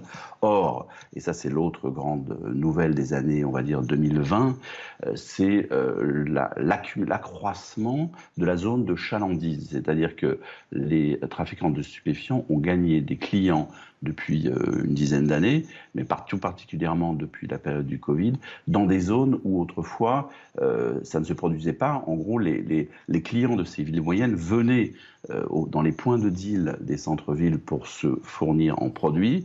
Euh, lors du Covid, je le rappelle, il y a eu des problèmes à la fois et de circulation et euh, de contrôle, d'interdiction de sortie aussi des, des, personnes. Il y a eu des périodes de couvre-feu et à ce moment-là, les points de deal ont commencé à péricliter et ils ont cherché des moyens de se défendre, de défendre leur beefsteak, de défendre leur, hmm. euh, leur chiffre d'affaires et ils se sont déplacés vers ces consommateurs qui venaient jusque-là à eux et à partir de là, ils se sont implantés. Frédéric Plequin, ce qui frappe également, c'est que les maires demandent plus de saisie. Euh, on saisit les voitures, on saisit les biens immobiliers, les maisons, les, les appartements, les commerces également. Mais ils disent qu'il faudrait saisir plus d'argent. La drogue rapporte plus de 4 milliards d'euros rien qu'en France chaque année. Plus de 4 milliards d'euros. Mhm. Euh, est-ce que, comment peut-on faire pour saisir plus d'argent et où partent ces 4 milliards d'euros? D'abord dire qu'effectivement, cela fait plus mal aux trafiquants de stupéfiants que l'on s'en prenne à leur argent qu'à leur produit. Parce que je rappelle que le produit en lui-même ne vaut pas grand-chose, en fait. Donc ça fait 30 ans qu'on se targue, euh, que les gouvernements se targuent d'avoir saisi tant et tant de tonnes, etc. Mais le produit en lui-même, euh, dans la mesure où ce sont des plantes qui ne coûtent rien à fabriquer, la seule chose qui coûte, c'est le transport. Donc les produits, ça leur fait moins mal qu'on leur saisisse 10 euh, kilos ou 100 kilos ou une tonne de produits que de l'argent. Donc effectivement, et ça les, spécialistes de la police judiciaire vous le confirmeront, euh, l'avenir de la lutte contre le trafic, c'est bien de s'en prendre au réseau de blanchiment. Et là, euh, le chiffre que vous citez est juste, c'est environ 4 milliards d'euros qui sont brassés chaque année en France autour du marché de la drogue.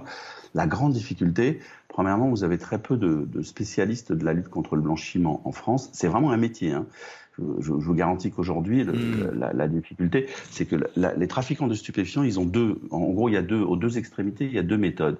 Il y a des méthodes très artisanales, primitives, je dirais, qui remontent presque au Moyen Âge, qui, est la méthode dite de la compensation.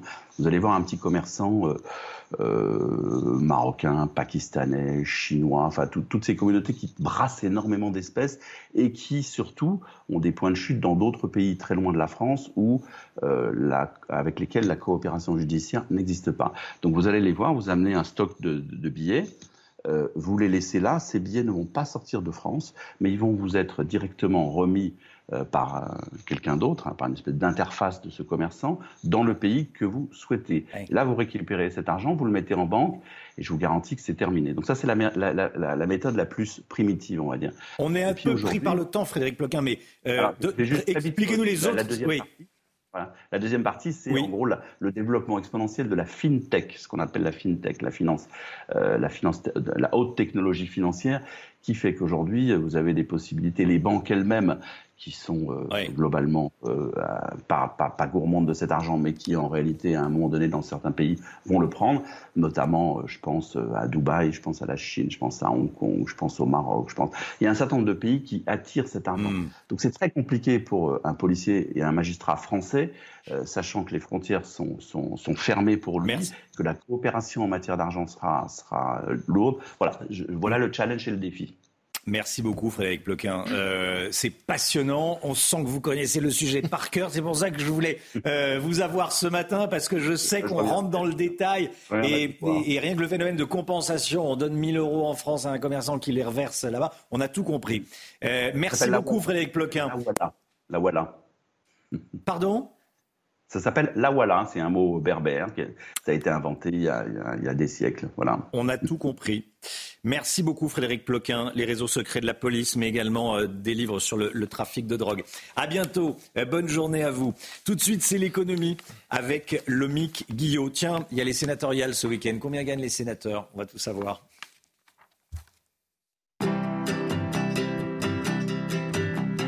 Votre programme avec Lesia, assureur d'intérêt général. La moitié du Sénat va être renouvelée ce week-end, soit 170 nouveaux sénateurs. Lomique Guillot, combien vont gagner ces nouveaux parlementaires? Eh bien, Romain, une fois élus ou réélus, hein, les nouveaux sénateurs, ceux dont le mandat sera renouvelé pour six ans, vont pouvoir prétendre à trois indemnités différentes qui se euh, cumulent et dont le montant est fixé par une ordonnance et non pas par les parlementaires eux-mêmes. L'indemnité de base, elle est actuellement de 5 907 euros et 34 centimes. Alors, c'est précis hein, avec ces 7 centimes, parce que c'est la moyenne en réalité des salaires de l'ensemble des fonctionnaires euh, du plus bas au plus haut. On fait la moyenne et ça donne cette indemnité. Un sénateur touche ensuite une indemnité de résidence, 3%, et puis une indemnité de fonction qui représente 25% des indemnités précédentes. Ça fait quand même un total de 7600 euros bruts, soit 5600 euros nets, sur lequel il faut ensuite évidemment payer l'impôt sur le revenu auquel ils sont assujettis, comme tous les Français. C'est plus ou moins bien payé, si on peut dire, que d'autres fonctions? Eh bien, c'est globalement très bien payé, hein, sénateur. Hein. Les parlementaires français, députés et sénateurs, qui gagnent d'ailleurs la même chose, font partie des 3% des Français les mieux rémunérés, sachant qu'une fois élus, il y a en plus des bonus qui, occupent, qui s'ajoutent à ceux qui occupent des responsabilités particulières. Plus 7500 euros pour le président du Sénat, par exemple, ce qui lui fait une indemnité d'un peu plus de 15 000 euros. 4400 euros pour les questeurs, 2175 euros pour les présidents de groupes politiques, par exemple. À titre de comparaison, les autres mandats en France sont nettement moins bien euh, rémunérés, si on peut dire. L'indemnité d'un maire, c'est 1000 euros par euh, mois pour euh, le maire d'un village de moins de 100 habitants et ça va jusqu'à 16 000 euros, vous le voyez, pour président de, la République. Il faut noter aussi que les parlementaires mmh. français ne sont pas les mieux payés d'Europe. Ils sont 9e sur 28. Les premiers sont les Italiens et les derniers, ce sont les députés roumains et bulgares avec moins de 1500 euros par mois.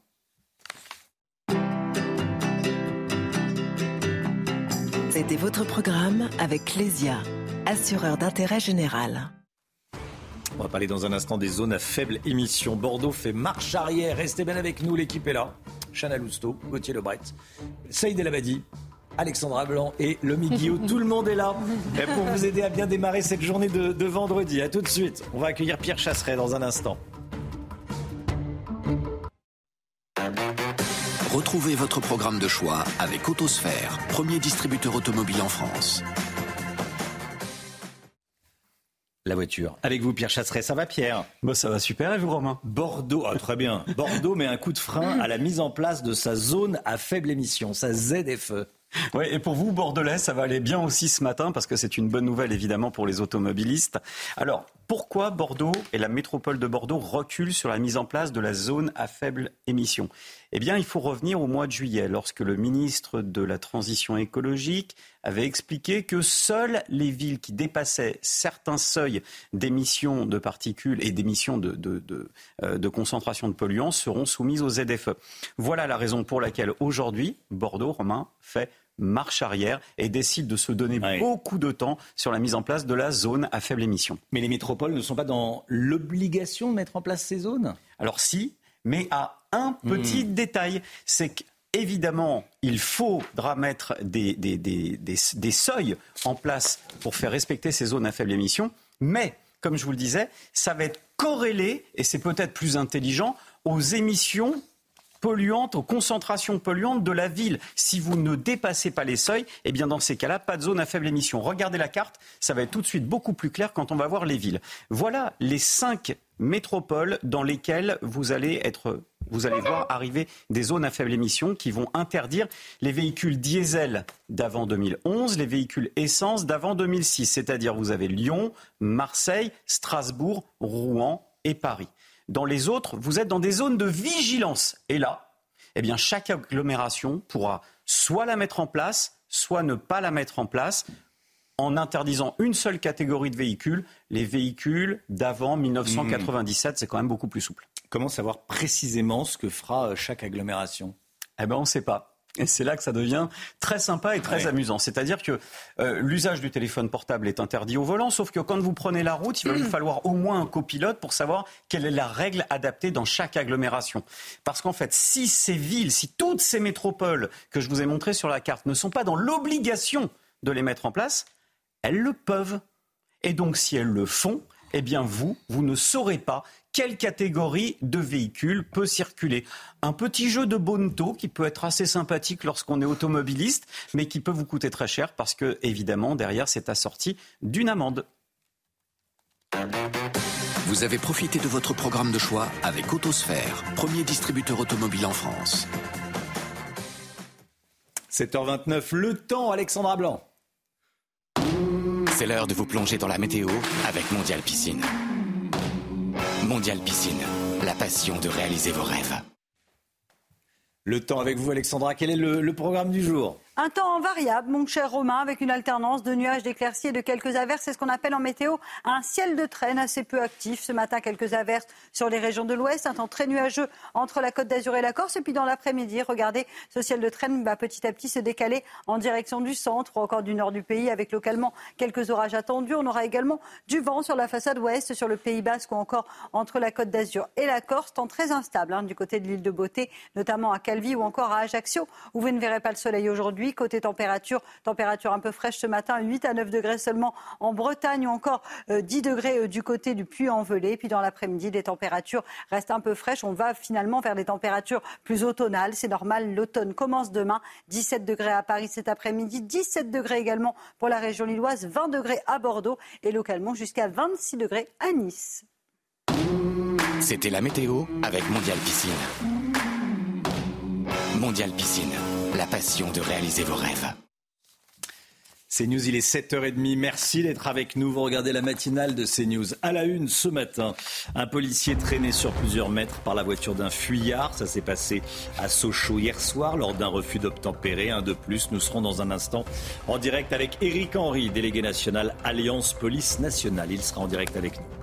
La visite du pape, elle débute aujourd'hui à Marseille, une visite très politique. Le pape François est très attendu sur la question des migrants. Natalia Mendoza sera en direct avec nous depuis Rome. Des peines de 13 et 15 ans de prison pour les deux hommes accusés d'avoir tué Philippe Monguillot, le chauffeur de bus de Bayonne. La femme de la victime est déçue par la faiblesse des peines. Vous verrez. C'est le grand jour. Le pape François est attendu aujourd'hui à Marseille. Il sera accueilli par Elisabeth Borne à la sortie de l'avion à 16h15. Le souverain pontife qui va participer directement à une prière mariale à la basilique Notre-Dame de la Garde, Chana. Il se recueillera ensuite devant une stèle dédiée aux marins et migrants disparus en mer. On rejoint tout de suite notre correspondante à Rome, Natalia Mendoza. Natalia, dites-nous, la question des migrants sera bien au cœur de la visite du pape. Hein.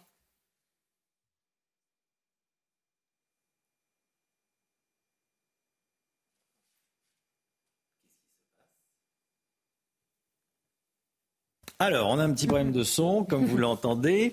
Euh, on est vraiment désolé. Est-ce que Nathalie Mendoza, ça y est, est-ce qu'on a tourné les boutons? Est-ce que le satellite est, euh, fonctionne à nouveau? Que me dit la régie? Elle me dit pas grand-chose. Là. Non, on a un petit souci de, euh, de son. On va retrouver Nathalie Mendoza dans un instant. Ah, ça y est. Est-ce qu'on a Nathalie, est-ce que, vous m'entendez? Oui, on vous entend. Voilà. Oui, je vous entends. Est-ce que vous m'entendez? On vous entend, voilà. La question des migrants sera au cœur de la visite du pape, Natalia. Hein Oui, effectivement, il s'agit euh, d'un sujet qui lui tient à cœur particulièrement depuis le début du pontificat. Il ne cesse de multiplier euh, les appels pour plus d'humanité, de solidarité, moins de méfiance vis-à-vis des migrants qui arrivent en Europe. Dimanche dernier, euh, à l'issue de la prière de l'Angelus, il a fait allusion aux milliers de migrants qui ont débarqué à Lampedusa la semaine dernière.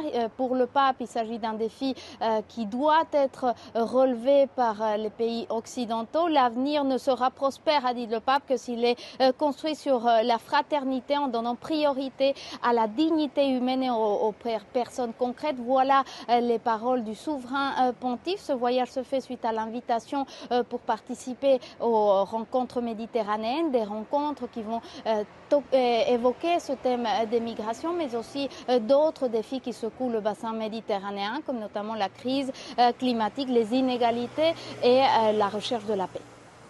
Merci beaucoup, Natalia Mendoza.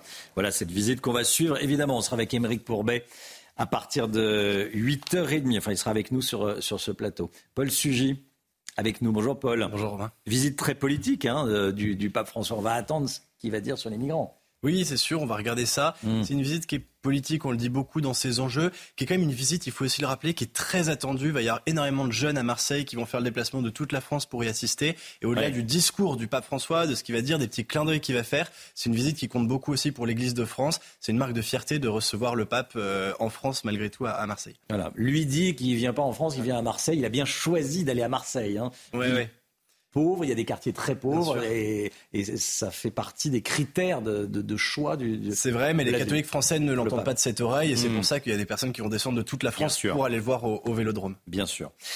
Un policier gravement blessé lors d'un refus d'obtempérer à Sochaux. Ça s'est passé hier soir.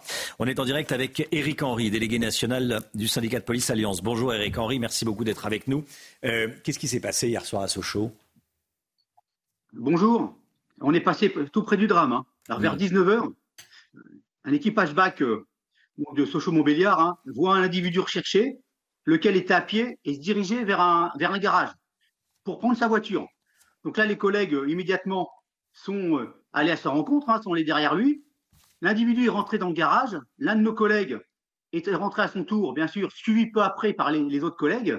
Là, l'individu est monté dans sa voiture et immédiatement a reculé en faisant tomber notre collègue donc sous les roues, en traînant sur plusieurs mètres, sur environ une dizaine de mètres.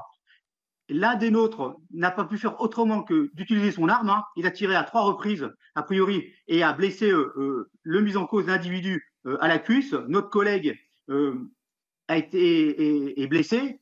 Il, est, a dû passer un scanner à l'hôpital. Il, a, visiblement plusieurs fractures, mais bon, pour l'instant, je n'ai pas encore d'autres éléments sur son état de santé. L'individu, donc l'individu interpellé, hein, bien sûr placé en garde à vue, euh, une cellule psychologique a été mise en place au sein du service. Et euh, je, je, le répète, hein, euh, on est vraiment passé tout près du drame. Hein. Le collègue s'est retrouvé littéralement coincé sous les roues, sous les roues pardon, du véhicule. Comment va-t-il ce matin Comment va-t-il Les dernières informations Alors excusez-moi, oui, il va bien. Son pronostic vital n'est pas engagé. Hein. Il est hmm. choqué, évidemment, parce qu'il a dû se voir mourir. Hein vous dis, il était littéralement sous les roues, donc sous le véhicule euh, du mise en cause. Euh, immédiatement, donc la cellule psychologique a été mise en place au sein du service parce que ça a suscité l'émoi et ça suscite l'émoi au sein de la famille de police, de la maison police. Hein, et il va bien, c'est l'essentiel, mais je vous dis, euh, c'est quasiment un, un miraculé. Hein, les mots sont peut-être forts. Hein, et c'est approprié à quelques jours de l'avenue du Pape. Hein, je fais un petit peu d'humour. Quelques heures même, oui, oui, bien sûr. On est, quelques heures. On est tellement soulagés que notre collègue n'est pas son pronostic vital engagé que je me permets un petit peu ce, ce, ce de ce, ce, trait d'humour euh, ironique et oui, oui, bien sûr, bien sûr. Ironique, exactement. Et vous êtes soulagé que, que euh, qu'il aille mieux et que voilà que le pronostic vital ne bah, soit pas engagé. Merci beaucoup. Merci hein. Eric Henry. Merci d'avoir été en direct avec nous ce matin dans, dans la matinale de CNews.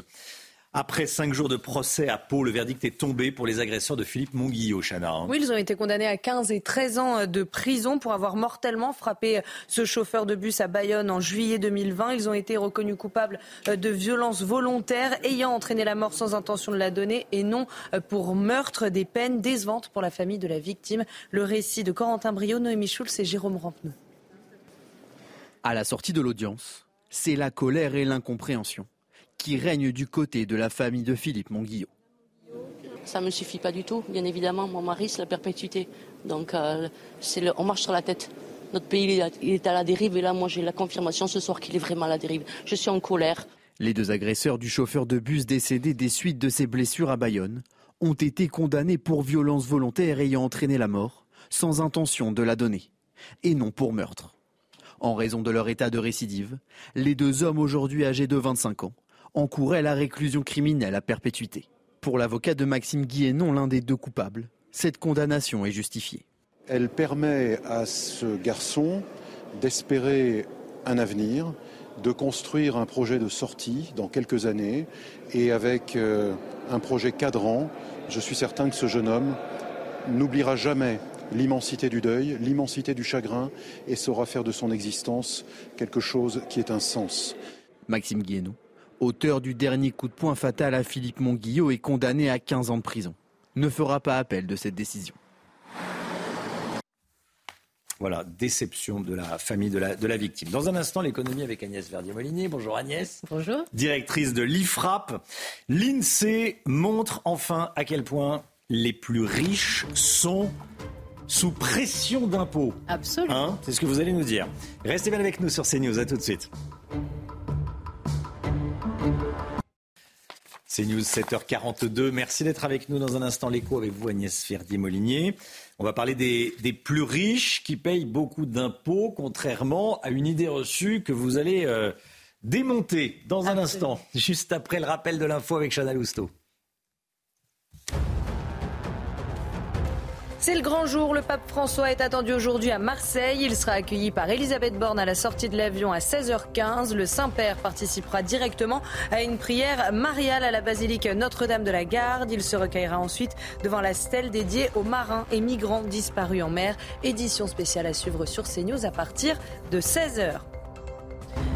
Après cinq jours de procès au tribunal de Pau, le verdict est tombé pour les agresseurs de Philippe Monguillot. Ils ont été condamnés à 15 et 13 ans de prison pour avoir mortellement frappé ce chauffeur de bus à Bayonne. C'était en juillet 2020. Ils ont été reconnus coupables de violences volontaires ayant entraîné la mort sans intention de la donner et non pour meurtre, des peines décevantes pour la famille de la victime. Et puis l'Arménie et l'Azerbaïdjan se sont fait face hier soir au Conseil de sécurité de l'ONU. Les deux pays se sont mutuellement accusés d'avoir dégradé la situation dans le Haut-Karabakh.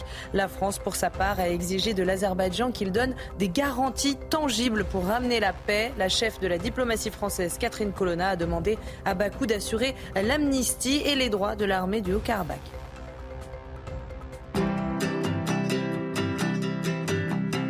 Votre programme avec Lesia, assureur d'intérêt général.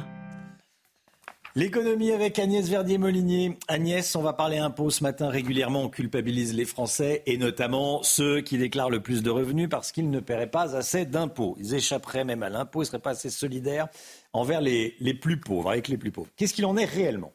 C'est vrai, hein, ces derniers temps, euh, on nous a énormément culpabilisés. Euh, soi-disant les 2% les, plus, les plus riches, hein, dans les 1% les plus riches, ils auraient payé que 2% euh, d'impôts, ils réussiraient finalement à, échapper à l'impôt. On a aussi le, livre de Thomas Piketty qui est sorti dernièrement, qui dit que notre système n'est pas assez redistributif, qu'il faudrait qu'il soit plus redistributif. En fait, on n'arrête pas d'accuser notre modèle économique et social euh, qui finalement euh, permettrait aux riches de ne pas être assez solidaires avec les pauvres. Ben, alors là, il y a une note de l'INSEE qui est incroyable, qui dit que c'est totalement l'inverse. Hein. Cette note de l'INSEE, elle travaille sur la question de la redistribution élargie et elle montre que, en réalité, il y a vraiment une réduction des écarts entre les pauvres et les riches grâce à ce système redistributif. Mmh.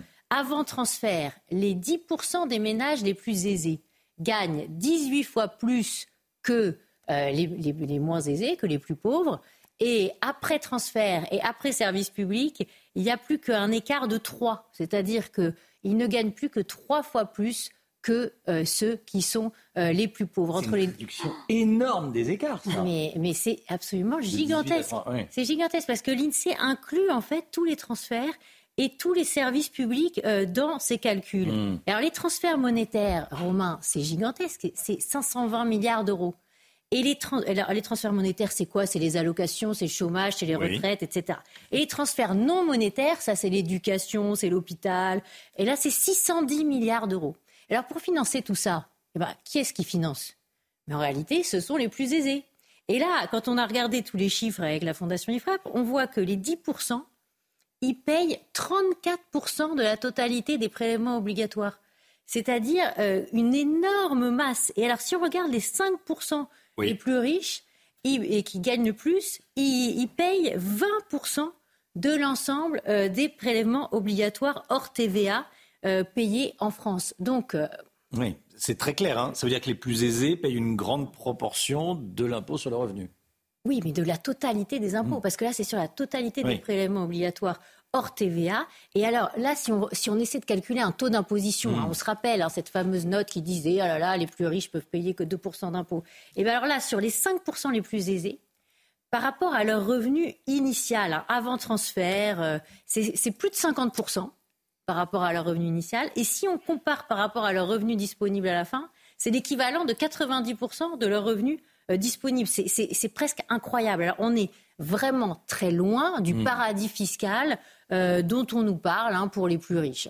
Alors, les propositions de certains députés, députés européens, pour taxer plus les riches avec encore plus de progressivité de l'impôt, ça aboutirait à un niveau de taxation à 100%, si je vous suis. Bah, par rapport aux revenus disponibles, euh, selon nos calculs, euh, hmm. quand on prend toutes les propositions qui circulent en ce moment, on serait à plus de 100%, on serait à 110% du revenu disponible in fine. Ce serait totalement une folie et ce serait vraiment euh, carrément l'idée de dire bah partez parce que euh, quand, vous commencez à être dans ces niveaux euh, d'imposition, ça devient absolument rédhibitoire et confiscatoire. Donc là, je pense que ça remet un peu les choses au clair, hein, à leur place. Et, et finalement, on se dit bah oui, c'est bien que l'Insee de temps en temps, nous fasse ce genre d'études pour nous dire bah oui, le système est hyper redistributif, on est hyper taxé. on le savait déjà mais ça fait du bien de l'entendre.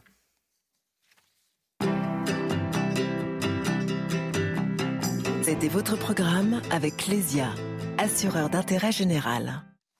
7h48. Merci Agnès Verdier-Molinier. Euh, voilà, on a, il y avait une idée reçue. Hop, vous l'avez dégommée. Et puis là, quand on paye l'impôt, euh, on, sait qu'on en paye beaucoup. effectivement, effectivement. déjà, déjà, il y a rien, il y a la moitié des salariés qui payent l'impôt sur le revenu, un peu moins de la moitié même. il y a 40, 44% euh, de l'ensemble des ménages. Dans un instant, Paul Sugy va revenir sur la visite du roi Charles III en France. On a entendu hier Vive le roi. Bon, décryptage avec Paul dans un instant. À tout de suite. Bon réveil à tous. On est avec Chana Lousteau, Gauthier Lebret, Alexandra Blanc, Paul Sugy, Agnès Verdier-Molinier. Il y a Lomi Guillot qui va revenir. Saïd El Abadi qui va revenir. Également, on va parler de la blessure d'Antoine Dupont. Est-ce qu'il faut s'inquiéter ou pas? À tout de suite.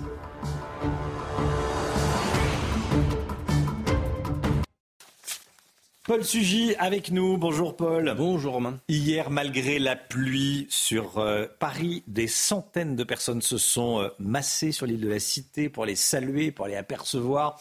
Charles III, la France semble faire bon accueil au roi d'Angleterre. Hein. Oui, il y avait un petit contraste. On avait l'impression que mercredi, c'est tout juste si les Français découvraient que Charles III était en visite en France. Et puis, entre-temps, on a vu les photos de Stéphane Baird et de Charlotte Gainsbourg en tenue de gala euh, au château de Versailles. Cette fois-ci, le message est passé. Euh, le roi est là. Et donc, euh, Charles III s'est offert sur l'île de la Cité un bain de foule assez chaleureux. Au fond, toute la journée d'hier avait un parfum la fois curieux, presque un peu suranné. Voilà d'abord le roi dans l'hémicycle du palais du Luxembourg. Face à lui, vous le savez, 15 siècles d'histoire française le contemplent. Le Sénat évoque par sa statuaire dans le petit hémicycle qui entoure la tribune du, président euh, Gérard Larcher, eh bien les plus grandes heures du trône de France, de Charlemagne à Saint-Louis, de Turgot à Colbert. Et puis plus loin dans la salle, ce sont Masséna et tous les autres généraux d'Empire qui veillent au fond euh, sur les délibérations de la Chambre haute de la, de la République. Alors à peine le monarque euh, s'était-il tu que cette fois tous les députés, tous les sénateurs qui étaient rassemblés là l'ont applaudi à tout rompre. Et euh, on, pouvait s'étonner au fond que euh, ces députés, ces sénateurs, lointains héritiers des conventionnels qui votèrent jadis la mort de Louis XVI, eh bien réservèrent ce triomphe à, Charles III. Même Gérard Larcher était un peu jaloux. alors plus tard, en parcourant l'île de la Cité, donc il est allé à, la rencontre des Français qui étaient entassés là par centaines pour aller lui serrer la main, ressuscitant un peu cette idée, vous savez, du roi thaumaturge qui guérit d'un simple toucher. Et euh, c'est dans cette foule que le roi d'Angleterre s'est vu donc offrir un triomphe. Parmi la foule des passants, on a entendu même distinctement sur les images tournées par les chaînes d'information.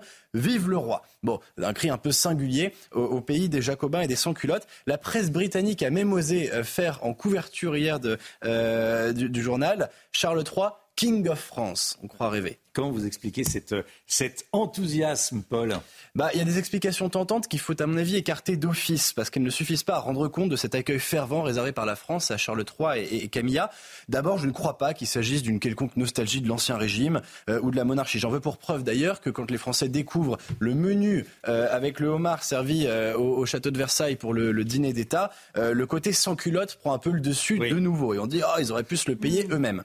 Et d'autre part, je ne crois pas non plus que l'explication par le côté people suffise. C'est vrai, il y a des fans de la monarchie britannique, et on en a vu dans les rues de Paris hier, qui viennent parce que euh, pour eux, euh, c'est euh, une, couverture de magazine people qui se passe devant eux. Mm. Mais il y a aussi dans la simplicité, la bonhomie joviale de Charles III, beaucoup, je crois, de choses qui se passent. c'est vrai qu'en plus, la succession pour lui était un défi, mais il a su incarner de façon très personnelle la fidélité aux principes de sa mère tout en faisant aussi eh bien, euh, souffler sur la monarchie anglaise un vent de modernité.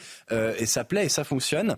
Et surtout, surtout pour nous Français, sa visite d'État en France, c'est une marque d'amitié, même une marque d'estime pour notre pays. Et je crois que nos compatriotes y sont sensibles. Et il y a aussi de la fierté hein, de la part des Français. Bah oui, quand il a levé son toast à la France, Charles III a redit au fond que notre pays est encore un grand pays, que la France compte encore euh, dans le monde. Et puis sa visite hier a convoqué à elle seule tous les fastes de l'histoire glorieuse de cette vieille France. on a vu passer le temps de l'abbé Sujet des avec Saint-Denis, avec euh, Notre-Dame, le Grand Siècle avec Versailles, le Premier Empire avec le marché aux fleurs euh, et le Second Empire à travers les boulevards haussmanniens traversés par la Bentley royale. Au fond, euh, Romain, la France qui a crié hier Vive le roi, c'est celle qui ne s'est pas résignée tout à fait encore à oublier les mots du général de Gaulle qui disait la France ne serait pas la France sans la grandeur. C'est une France qui aime les rois mais qui n'en veut pas particulièrement au président de la République non plus tant qu'ils évitent de dire dans des discours de campagne qu'il n'y a pas de culture française. Merci beaucoup, Paul Sugy. Voilà, décryptage de, Paul. Parfois, il y a des pas de côté, des merci beaucoup d'avoir décrypté euh, ce qu'on est en train de, vivre avec l'avenue de, Charles III euh, en France. Tiens, il y a des. Euh, il y a, des grands artistes en France. Il y a des grands chanteurs aussi. Michel Sardou, il a ressorti, ressort, enfin il sort un titre inédit. En quelle année de Georgia? On va l'écouter, hein, juste après il y a une petite pub. Retrouvez votre programme avec Switch, votre opérateur mobile, fournisseur et producteur d'électricité. L'énergie est notre avenir, économisons-la. Plus d'informations sur chez switch.fr. Votre programme avec Groupe Verlaine. Isolation, centrale photovoltaïque et pompe à chaleur. Groupe Verlaine, le climat de confiance. Comme tous les matins, l'instant musique, et Romain, vous l'avez dit, on va écouter ce matin un titre inédit de Michel Sardou. Ça s'appelle En quelle année Georgia? On vous le fait euh, découvrir donc euh, ce matin dans la matinale, deux semaines avant euh, sa nouvelle tournée et son grand retour sur scène. Michel Sardou nous dévoile cette chanson vieille de 30 ans. On écoute. Il y a toutes les heures une chanson qui un pied de qui nous file une barre un guitariste qui n'avait pas tout dit, qui nous emmène à des années d'ici. Écrite par Didier Barbelivien. Écrite par Didier Barbelivien. Hein euh, on aime Oui, c'est ah Sardou. Hein, à la matinale, adore Michel Sardou. Oui. Et il n'y a, pas de, y a pas de surprise, c'est du Sardou, euh, c'est du Sardou 100%, 110%. Ça démarre dans deux semaines, hein, sa tournée. Hein. Vous allez y aller, Romain? Bah, Pour tout vous dire, j'ai regardé, il n'y a plus de place. Donc ah. s'il me regarde, oui, s'il me regarde et qu'il veut j'y vais, je ventre à terre. Mais j'ai regardé à Orléans et voilà, il n'y avait plus de place. Donc euh, bah, je le regarderai à la télé, je sais pas, ça sera diffusé un jour, un moment. Voilà, première date à Rouen, je crois, hein, dans, euh, dans 15 jours. L'instant musique avec Sardou. C'était votre programme avec Groupe Verlaine. Isolation, centrale photovoltaïque et pompe à chaleur. Groupe Verlaine, le climat de confiance. C'était votre programme avec Switch, votre opérateur mobile, fournisseur et producteur d'électricité. L'énergie est notre avenir, économisons-la. Plus d'informations sur chez switch.fr. 7h58 à 8h10. Soyez là. Alain Bauer, professeur en criminologie, sera l'invité de la grande interview sur CNews et Europe 1. Mais tout d'abord, c'est le temps. Alexandra Blanc. C'est l'heure de vous plonger dans la météo avec Mondial Piscine. Mondial Piscine, la passion de réaliser vos rêves. Quel est le programme du jour, Alexandra? Eh bien, un temps variable, un temps un petit peu plus clément euh, tout de même, mais on aura quand même un temps assez nuageux, localement quelques averses ce matin sur le sud-ouest ou encore en remontant euh, vers les régions du nord. On retrouve également un temps assez nuageux et instable entre la Corse et la Côte d'Azur dans l'après-midi. Ce temps variable, hein, ce ciel de traîne assez peu actif va traverser le pays entre le sud-ouest, le centre ou encore en remontant vers la Normandie avec peut-être localement quelques orages attendus. On retrouvera en revanche un temps beaucoup plus lumineux autour du golfe du Lion avec néanmoins néanmoins le retour du vent. Côté température, température qui baisse ce matin. Un petit peu de fraîcheur pour nos amis bretons. Moins de 10 degrés, euh, notamment entre Rennes et Brest. Vous aurez en moyenne 12 à Paris ou encore 10 degrés pour le Puy-en-Velay. Puis dans l'après-midi, les températures redescendent encore. Température automnale au nord de la Loire avec 17 degrés à Paris, 16 degrés à Rouen, 17 degrés également pour la région lilloise. Ça change hein, des 35 degrés d'il y a seulement 15 jours. Et puis vous aurez tout de même 26 degrés à Nice, température automnale prévue ce week-end avec du vent en Méditerranée. C'était la météo avec Mondial Piscine. Mondial Piscine, la passion de réaliser vos rêves. C'est News, il est 8h pile. Merci d'être avec nous. Vous regardez la matinale à la une ce matin. Un policier traîné sur plusieurs mètres par la voiture d'un fuyard. Ça s'est passé à Sochaux hier soir lors d'un refus d'obtempérer. Un de plus. On va vous raconter ce qui s'est passé dès le début du journal. C'est le jour J. Le pape François va arriver à Marseille cet après-midi pour deux jours. Quel va être le programme du souverain pontife Laure Para en direct de Marseille où visiblement il pleut. Hein? Comme euh, un indice, Laure est sous son parapluie. A tout de suite, Laure. Et puis l'inquiétude au sujet de la santé d'Antoine Dupont, le capitaine du 15 de France, qui est sorti sur blessure hier soir lors du match contre la Namibie, qui s'est soldé par une écrasante victoire des Bleus 96 à 0. Va-t-on revoir Antoine Dupont dans cette Coupe du Monde? Je poserai la question à Saïd El Abadi. Un policier gravement blessé dans un refus d'obtempérer à Sochaux. Ça s'est passé hier soir vers 19h. Ce policier était venu assister la BAC pour interpeller un homme visé par un mandat de recherche. Hein. il a été percuté et traîné sur plusieurs mètres par la voiture du fuyard. La course du conducteur s'est arrêtée après des tirs des policiers de la BAC. Le récit est signé par Adrien Spiteri. Les images de l'interpellation ont été relayées sur les réseaux sociaux. Vers 19h hier soir, dans le centre-ville de Sochaux, des policiers de la BAC remarquent le véhicule d'un homme sous mandat d'arrêt. Mais alors qu'il se porte à sa hauteur pour le contrôler, l'individu fait une charrière et blesse l'un de mes collègues venu à sa hauteur. Un autre policier a dû faire usage de son arme pour protéger notre collègue qui venait d'être percuté par le conducteur du véhicule. Le mis en cause a été blessé d'une balle dans la cuisse. Il a été interpellé Traîné sous le véhicule sur plusieurs mètres, le policier blessé a été transporté à l'hôpital. Ses jours ne sont pas en danger. On est passé très près du drame et je vous rappelle qu'il y a 26 000 refus d'obtempérer en France par an. Et là, en l'espèce, on, on a eu affaire pardon, à un individu déterminé qui n'a pas hésité à mettre la vie en danger du policier euh, pour euh, s'en sortir. Le conducteur du véhicule a lui aussi été hospitalisé. L'homme était déjà très défavorablement connu des services de police. Gauthier Lebret avec nous. Euh, alors qu'il se passe euh, des refus d'obtempérer un peu partout, on vient de le voir à, Sochaux, certains vont manifester contre la police demain en France. Oui, à l'appel de la France insoumise, demain une manifestation effectivement est prévue en France, une manifestation, disons-le, anti-police. Et ce qui est intéressant, ce qu'on souligne ce matin, c'est le décalage entre l'électorat à gauche et y compris de la France insoumise et les députés euh, LFI.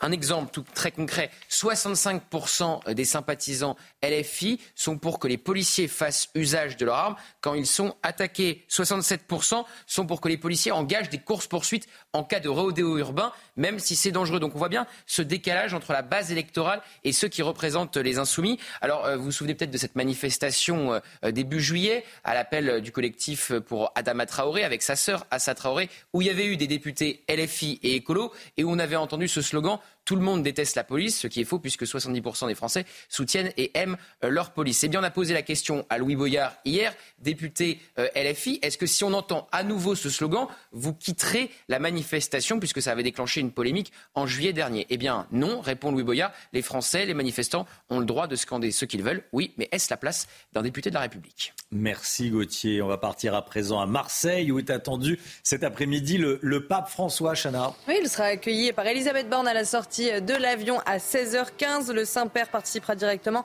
à une prière mariale à la basilique Notre-Dame de la Garde. On rejoint tout de suite notre correspondante sur place, Laure Para. Un dispositif exceptionnel évidemment a été mis en place dans la ville. Hein. Oui, c'est un défi de taille hein, pour les autorités. Romain et Chana, la préfète de police de Marseille, a planché neuf mois sur le dossier pour mettre en place ce dispositif exceptionnel. Et elle a même rappelé hein, certains euh, policiers ou gendarmes qui étaient en congé ce vendredi et euh, ce samedi. Alors le dispositif, c'est quoi? C'est 5000 policiers et gendarmes déployés, c'est un millier d'agents de sécurité et c'est la mise en place d'un très large périmètre hermétique, circulation interdite, ainsi que filtrage strict près des lieux où le pape se rend notre-Dame de la Garde, vous le disiez, l'archevêché où il va dormir ce soir, le palais du Pharaon où il va rentrer le président euh, de la République et évidemment le parcours sur le Prado avec la Papa Mobile et puis autour et dans le stade Vélodrome où se déroulera la messe. Une surveillance également aérienne puisqu'un dispositif anti-drone a été déployé et que des avions de l'armée de l'air contrôleront toute intrusion aérienne. Merci beaucoup Laure Para. Et puis je voulais qu'on parle évidemment de la Coupe du Monde de, rugby avec cette grosse inquiétude au sujet de l'état de santé d'Antoine Dupont. Il va pouvoir continuer la, la Coupe du Monde, Saïd, ou pas, Saïd Alabadi? Ouais, Romain, c'est assez compliqué. Il est sorti mm. hier, euh, euh, juste après la, pause, la pause pardon, lors de la grande victoire de la France contre la Namibie 96-0. Il a été touché à l'œil. Il souffrirait euh, d'une fracture du plancher orbitaire ce qui pourrait, le laisser, ce qui pourrait le laisser en dehors des terrains pendant quelques semaines. Dans le meilleur des cas, on pourrait le voir seulement lors des demi-finales, à condition que les Bleus, évidemment, se qualifient d'ici là. Hmm. Prochain match Le 6 octobre contre l'Italie. Contre l'Italie, oui. Donc il y a un gros doute. France-Italie, c'est. France-Italie, on oublie. on oublie. Le quart de finale potentiel, hmm. on oublie également. Cap sur la demi-finale. Merci beaucoup, Saïd El Abadi. 8h06. Restez bien avec nous sur CNews dans un instant. La grande interview. On va parler euh, de toutes les questions de, sécurité euh, avec un invité euh, rare, Alain Boer, professeur en criminologie. Il sera avec nous sur CNews Europe 1. tout de suite. CNews, il est 8h12. Bienvenue à tous. La grande interview sur CNews et Europe 1. Et je reçois ce matin Alain Boer, professeur en criminologie. La grande interview, c'est tout de suite.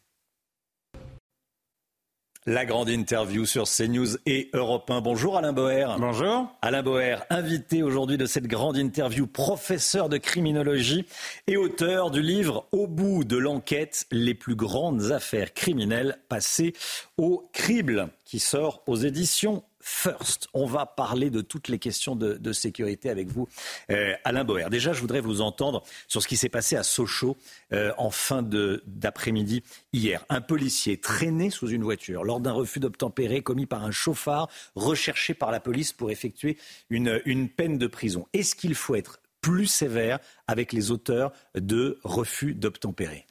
Alors le problème est moins le refus d'obtempérer que le mandat d'arrêt sous lequel l'individu en question était recherché. Euh, la capacité des forces de l'ordre à intervenir lorsqu'ils repèrent un individu euh, en fuite ou recherché, et le risque de plus en plus important qu'il y a à la confrontation par la fuite historiquement et désormais euh, par la tentative d'homicide volontaire ou involontaire. L'enquête le déterminera.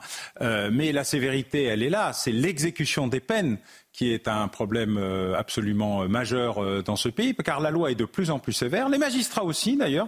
Contrairement à une idée générale, il y a peu de laxisme, mais par contre, la temporalité de l'action judiciaire est de plus en plus lente, de plus en plus longue, de plus en plus complexe et de plus en plus dangereuse, notamment pour les forces de l'ordre qui sont chargées ensuite d'appliquer la loi à des individus qui n'ont pas pu être mis en détention ou qui l'ont mis ou qui l'ont été tardivement euh, dans, le système. Notre problème n'est pas la, dureté, c'est euh, le temps.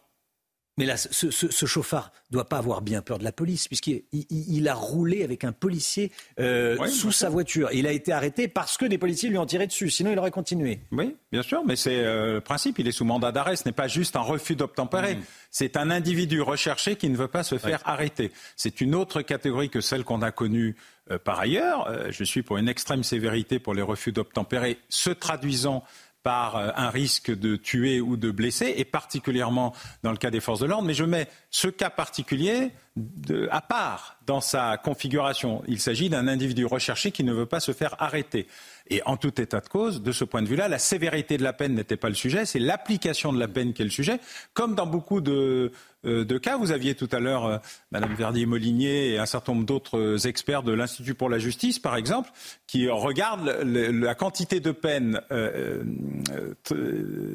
donnée et la quantité de peine effectuée et qui montrent l'écart qui existe en France dans l'application euh, de la peine. Donc le problème n'est pas la sévérité, c'est vraiment euh, l'efficacité de l'application des peines qui ont été e, effectivement euh, délivrées par un tribunal. Alain Boer, un mot de ce qui va se passer demain. La France insoumise organise une manifestation anti-police, on peut la qualifier comme ça. Est-ce qu'il faut l'interdire? Le syndicat ah. de police Alliance le demande. Ah non, moi je suis contre les interdictions de manifestation. Mmh. Je suis pour que ceux qui manifestent assument leurs contradictions, leurs extrémismes. Moi, je suis pour la vraiment, je suis un ferme partisan de la liberté d'expression et de la responsabilité dans euh, l'expression. Donc pas plus que je ne suis pour interdire les manifestations de syndicats policiers, je ne suis pour mmh. interdire les manifestations de ceux qui pensent qu'il y a des violences policières systémiques. Euh, car il peut arriver que des policiers soient violents, mais le problème c'est l'excès. Et vous l'avez vu, euh, votre journaliste, Monsieur Lebret, qui connaît ces sujets très bien, a indiqué tout à l'heure à quel point il y avait une distorsion entre l'électorat de ceux qui manifestent et l'expression de ceux qui pensent euh, indiquer ce qu'est la volonté de leur électorat.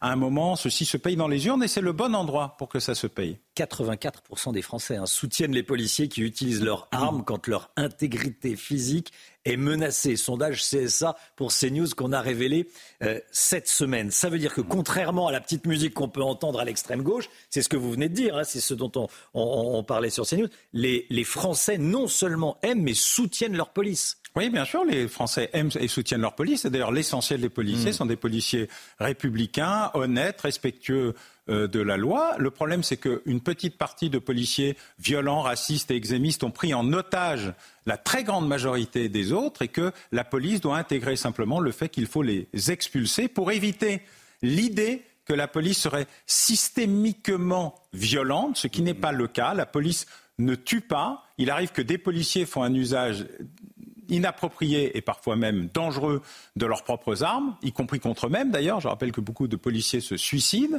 Mais la question centrale aujourd'hui, elle est celle de l'application de la règle déontologique à l'intérieur de la police et du fait que les policiers soient les premiers désormais à expulser de leur rang cette infime minorité qui les salit tous. la grande interview d'Alain Boer sur CNews et Europe 1. À cette manifestation de demain, euh, il y aura le syndicat de la magistrature, classé à l'extrême gauche. C'est sa place ou pas? Je ne classerai pas le syndicat de magistrature extrême gauche. Il se classe à gauche. Mmh. Euh, il y a à l'intérieur toutes les nuances possibles et imaginables euh, de la gauche. Moi, j'ai toujours eu une problématique euh, sur le niveau ce de syndicat qui avait créé le mur des cons. Oui, bien sûr.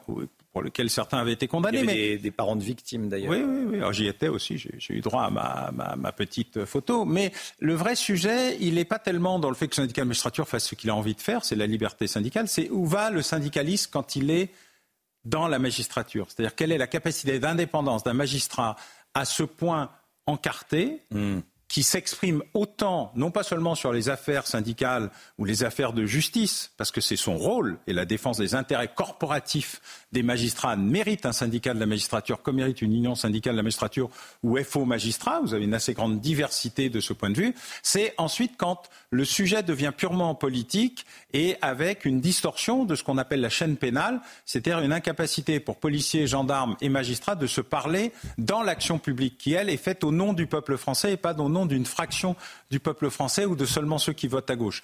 Et donc il y a depuis ce qu'on appelle la harangue de Baudot, qui voulait que les magistrats du syndicat de la soient partiaux, un problème parce que moi je pense qu'ils doivent être impartiaux, y compris s'ils sont classés à gauche, et tant mieux s'ils le sont, ce n'est pas un problème, ils représentent un tiers du corps entre un quart et un tiers du corps, donc on ne peut pas le négliger. Ils ont un droit d'expression qui leur a été reconnu par la Constitution, mais il y a un moment, une difficulté, une ligne rouge qui est souvent aujourd'hui pas franchie, mais euh, on roule beaucoup dessus. On va parler du risque terroriste à présent. Euh, notre pays a été menacé par Al-Qaïda dans la péninsule arabique. Euh, Gérald Darmanin euh, a mis en garde, a dit que le risque terroriste en France existait. Est-ce qu'on doit s'inquiéter toujours Est-ce qu'on doit s'inquiéter de cette menace et comment est-ce que vous l'évaluez? Alors surtout, c'est la forme dans laquelle le ministre de l'Intérieur a exprimé ça. La forme, c'était il y a un risque que de nouveaux Bataclans surviennent. Oui. Ce, n'est pas un terme utilisé au hasard. Mm. Je pense que dans le brouhaha général, cette mise en garde euh, n'a pas suffisamment porté. Euh, depuis euh, juin dernier, le directeur général de la sécurité intérieure, M. Lerner, récemment le directeur général de la sécurité extérieure, M. Aimier, et puis désormais le ministre de l'Intérieur attirent l'attention sur le fait d'une entre guillemets, ce mot ne veut pas dire grand-chose, mais on fait comme s'il avait un sens, une radicalisation, une extrémisation à droite, à gauche chez les écologistes et les environnementalistes euh, une violentisation généralisée de la société française avec un niveau de violence physique. Vous en parlez euh, euh, tous les jours car les faits sont là. Mmh. Mais il y a aujourd'hui, en termes d'homicide et de tentatives d'homicide, nous, nous atteignons et nous allons probablement dépasser cette année les plus hauts niveaux depuis 50 ans. C'est un indicateur à peu près fiable. L'homicide parce qu'on tue, la tentative d'homicide parce qu'on a raté son homicide. Mais dans les deux cas, il y a un niveau extraordinairement élevé. Et donc, le fait qu'on alerte sur le fait que, notamment au cours des euh, dix 10 ou 12 dernières interpellations, euh, 10 sur 11 euh, ou 11 sur 12 n'étaient pas connus du tout euh, des services avant qu'un événement ait une capacité d'augmentation des compétences des services. il faut noter, on est passé d'une demi-douzaine d'interventions préventives avant les attentats de Nice en 2016 à près d'une cinquantaine. Ça veut dire que le renseignement a enfin pris en compte la dimension anticipatrice, proactive et pas seulement réactive. Mais quand le ministre de l'Intérieur se sent obligé d'utiliser ces mots-là dans ce contexte-là, il faut l'écouter et il faut l'entendre. Vous pensez qu'on n'en a pas assez parlé, que c'est passé euh, un peu inaperçu, cette bah, déclaration de Je pense qu'il est très bien que nous en reparlions aujourd'hui. Je pense qu'il va, va falloir beaucoup en reparler car l'ampleur, le nombre, la quantité d'événements cumulés euh, qui aujourd'hui euh, épuisent euh, l'empilement crée l'épuisement chez les forces de l'ordre entre visites officielles, visites du pape, visites du roi, Coupe du Monde, futurs Jeux olympiques, euh, championnats euh, et j'en passe, et foire de Marseille. Tout ça en même temps amène un problème dans la gestion des calendriers. L'épuisement des policiers pour des intérêts purement politiques ou purement diplomatiques va créer un drame car depuis 2019, nous passons de crise en crise sans que jamais celle-ci ne se termine. Crise sanitaire, crise sécuritaire, crise sociale, crise militaire. À un moment ou à un autre, il va falloir se rappeler que tous ces hommes et toutes ces femmes ne peuvent pas passer leur vie en suppression de week-end et en suppression de vacances, ce qui vient encore d'être le cas aujourd'hui. Il y, a, un danger à trop tirer sur la corde et donc le message du ministre de l'Intérieur va, à mon avis, au-delà simplement du risque terroriste. Il, il fait au mieux ce qui est possible de faire et pour l'instant, tout se passe dans les meilleures conditions avec un risque permanent euh, qui mobilise beaucoup les forces, mais euh, le risque est de plus en plus important, de plus en plus pressant et de plus en plus criant. La grande interview d'Alain Bauer euh, sur CNews et Europe 1. La France défend la laïcité et interdit le port de vêtements religieux à l'école comme l'abaya. Une élève qui va au collège ou au lycée portant une abaya envoie quel message Alain Bauer? Bah, j'écoute surtout ce qu'elles en disent elles-mêmes, car en fait, ce n'est pas tellement ce que nous en disons. Mmh. Euh, chacun sait qu'il y a une controverse importante entre les experts euh, euh, du Coran, de la charia et des hadiths sur ben non, c'est juste un, vêtement couvrant, et d'autres qui disent non, c'est une affirmation politico-religieuse. Dans la décision du Conseil d'État qui n'a pas supprimé euh, la, position du ministre de l'Éducation, la circulaire du ministre de l'Éducation nationale sur la question. Il dit on a écouté ce que disaient les porteuses de la Baïa, elles nous ont toutes expliqué que c'était une affirmation religieuse, donc c'est une affirmation religieuse. Moi, j'écoute toujours ce que les gens disent. C'est beaucoup plus intéressant que de penser à leur place. Donc, c'est un message religieux envoyé par ces jeunes filles. Oui, c'est ce qu'elles disent. Qui testent la République testent la République, où elles se testent elles-mêmes, où elles hmm. essayent de vivre sans se faire trop casser les pieds par leur entourage euh, familial. Je rappelle que dans beaucoup de cas, il y a euh, la baïa de la sortie de la maison, la baïa de la rentrée à la maison et une hmm. zone intermédiaire où on se rhabille, où on se déshabille. Mais effectivement, dans ce très petit nombre de, cas où euh, elles ont refusé de le porter, d'ailleurs on n'en entend plus parler depuis, on s'est bien rendu compte que pour l'essentiel, c'était un effet de mode provocatrice plus qu'un effet d'enracinement religieux. Mais c'est un test permanent, car, hélas, la plupart de ceux qui défendent la laïcité n'ont pas bien lu la loi de 1905 et n'ont pas bien compris les, limites, les limites publiques et les limites privées, les enjeux personnels, etc. Les vrais laïcs, ils défendent les libertés de croire, de ne pas croire ou de changer de religion, et surtout l'interdit fait à toute religion d'imposer quoi que ce soit à quelqu'un d'autre. Et donc à partir du moment où on est uniquement dans une problématique de euh, je crois à ce que je veux et je respecte le pays où je suis, ses propres traditions et ses règles de sécularité euh, laïque euh, depuis un siècle, eh bien, le port de la baya, vu comme une provocation religieuse n'a rien à faire dans un établissement scolaire ou un établissement public au sens large. Alain Boer, euh, le pape est à Marseille, enfin il va arriver à Marseille en, fin de journée. Euh, on attend ce qu'il va dire sur les, migrants. Emmanuel Macron va assister à la messe demain. Vous êtes défenseur de la laïcité. Euh, vous faites partie de ceux qui sont choqués par la présence du président de la République à la messe ou pas? Bon, si le président de la République, M. Emmanuel Macron, comme croyant, a envie d'aller à la messe, il peut le faire à l'église tous les jours. En tant que chef de l'État, il n'a rien à y faire. Et c'est toute la difficulté.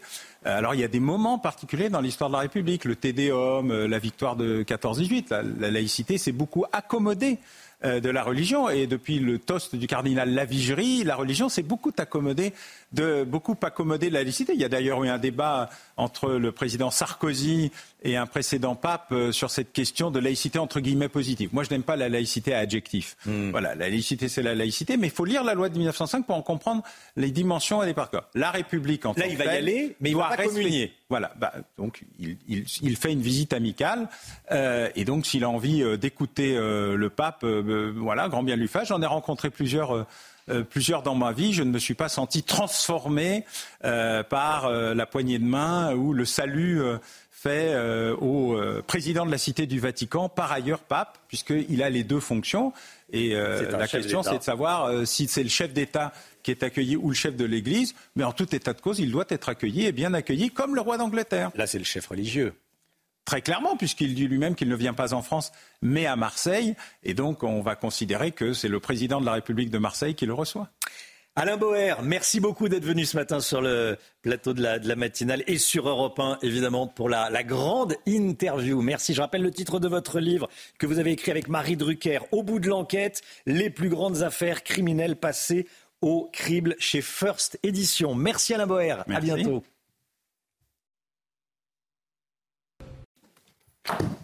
C'est News 8h28. Merci à Alain Boer d'être venu ce matin sur le plateau de la matinale. C'est toujours aussi euh, intéressant. On peut euh, aller sur énormément de sujets euh, avec Alain Boer, professeur en criminologie. Hein.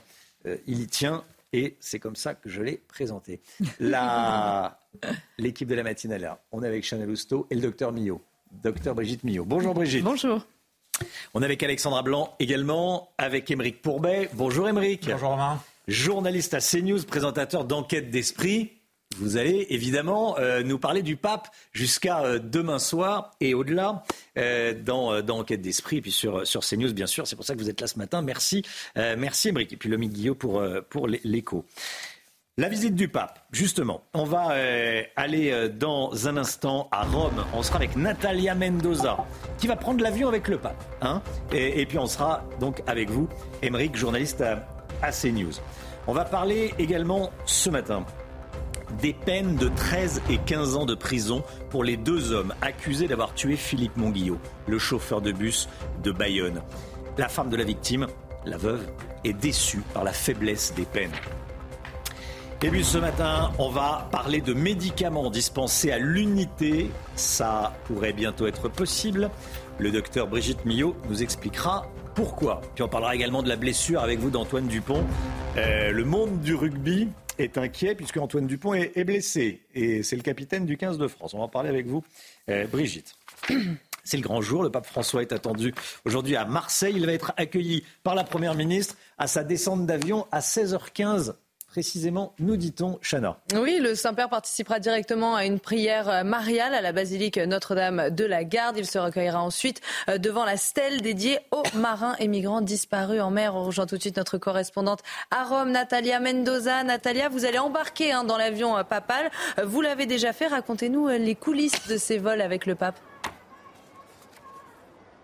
Alors il faut savoir que contrairement à l'immense majorité des chefs d'État, le pape ne possède pas un jet privé et donc euh, il voyage en, avion de ligne. Concrètement, euh, pas de salle de réunion, pas de chambre pour euh, se reposer, seulement quelques aménagements. Au premier rang, une icône de la Vierge est installée. C'est là qu'est assis le souverain pontife. Les appuis-têtes de l'ensemble de l'appareil sont ornés de l'image du blason du pape.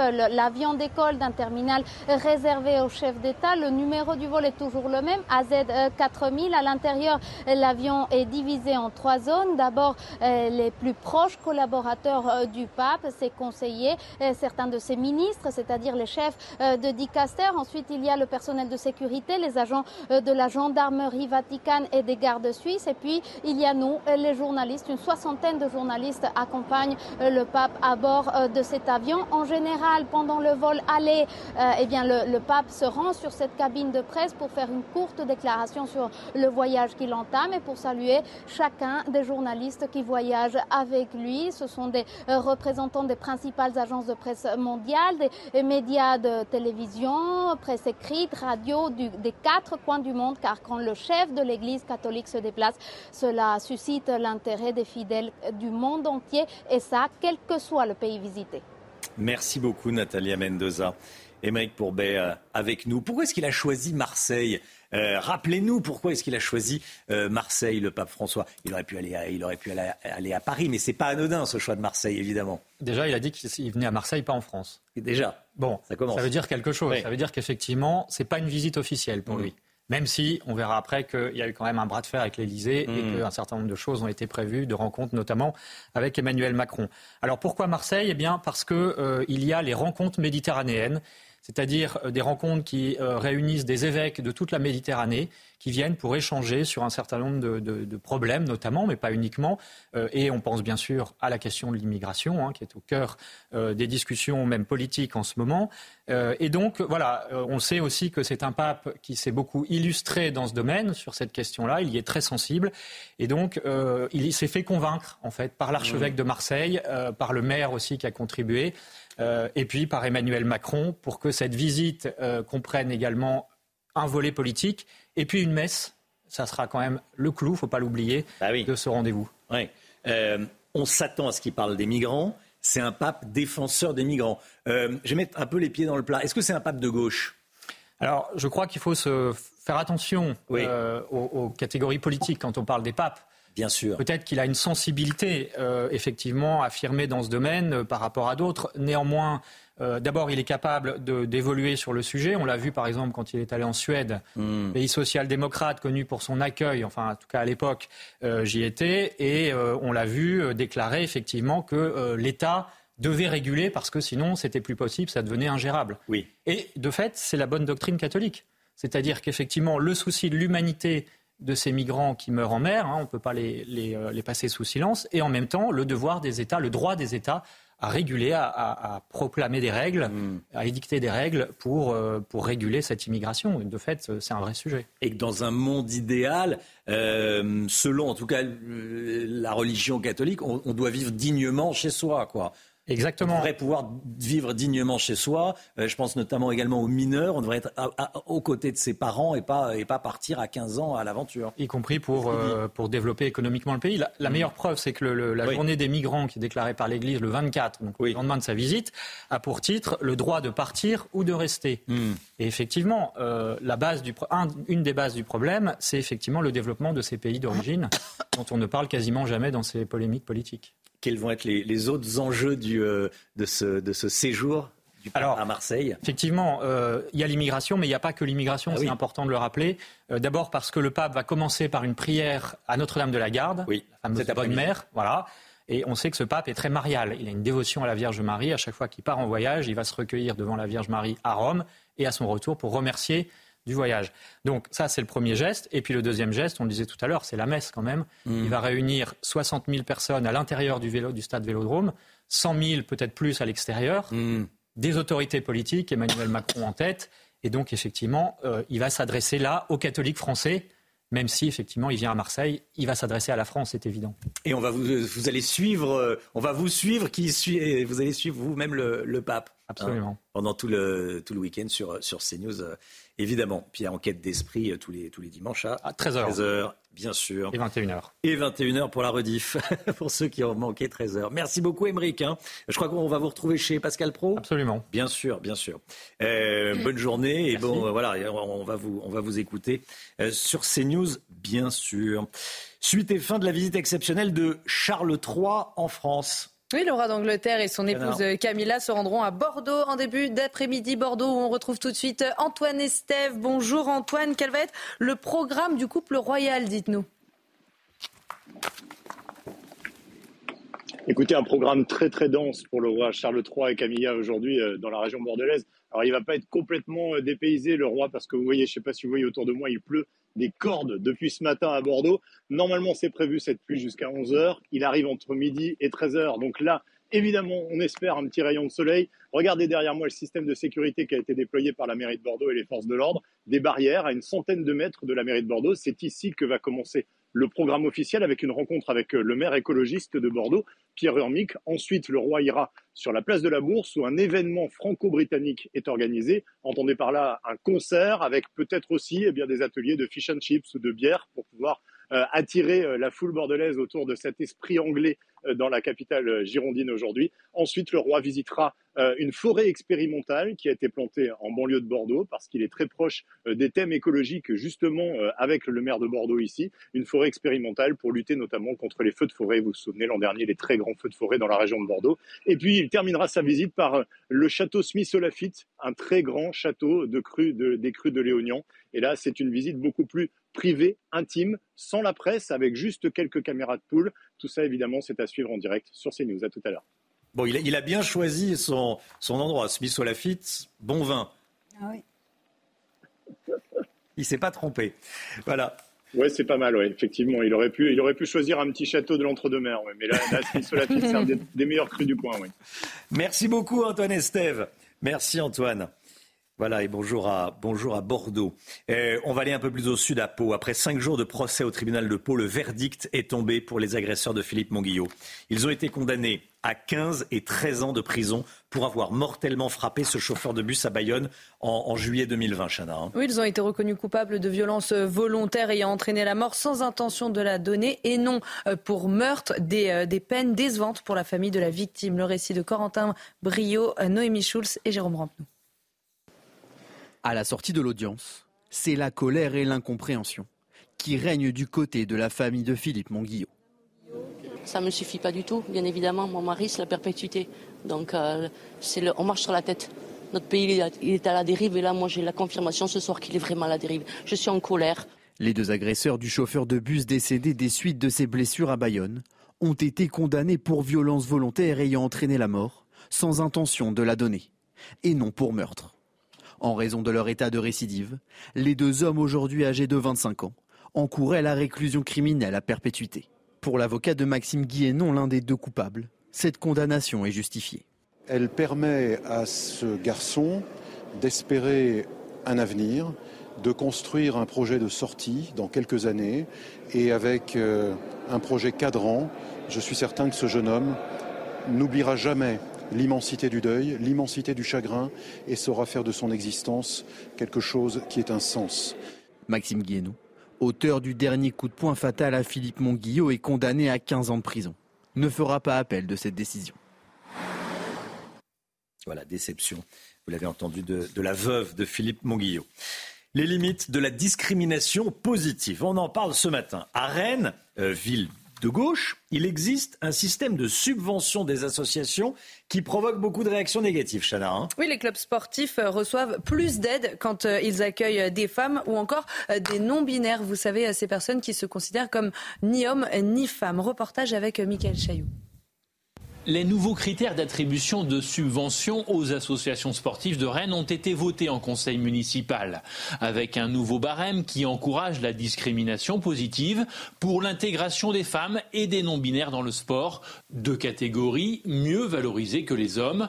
Réaction au bord du terrain. Soit on joue dans une section féminine ou dans une section masculine, tout simplement. Je trouve ça étonnant. Je vais pas étaler mon si je suis transgenre ou pas quoi. Enfin, En réunion de bureau, la section foot féminin de la SPTT Rennes, qui accompagne en ce moment une joueuse en transition au sein du club, loue l'initiative mais s'interroge. Je retiens que, voilà, il faut que les mairies, et moi je le lis comme ça, euh, pour l'instant en tout cas à chaud, euh, comme un souhait effectivement euh, de plus d'inclusion. C'est positif dans le message que ça envoie. Je réceptionne les licences des, footballeuses hein, pour les enregistrer et je ne vois pas leur demander en même temps est-ce que donc vous êtes non binaire voilà donc je me vois pas leur poser la question. Enfin voilà. Ça vous paraît très intrusif? Oui. L'opposition au conseil municipal est montée au créneau les clubs sont pas du tout demandeurs. Là, on vient plaquer une idéologie politique, on vient céder à une minorité revendicative. Dans les indices de pondération, on dit qu'un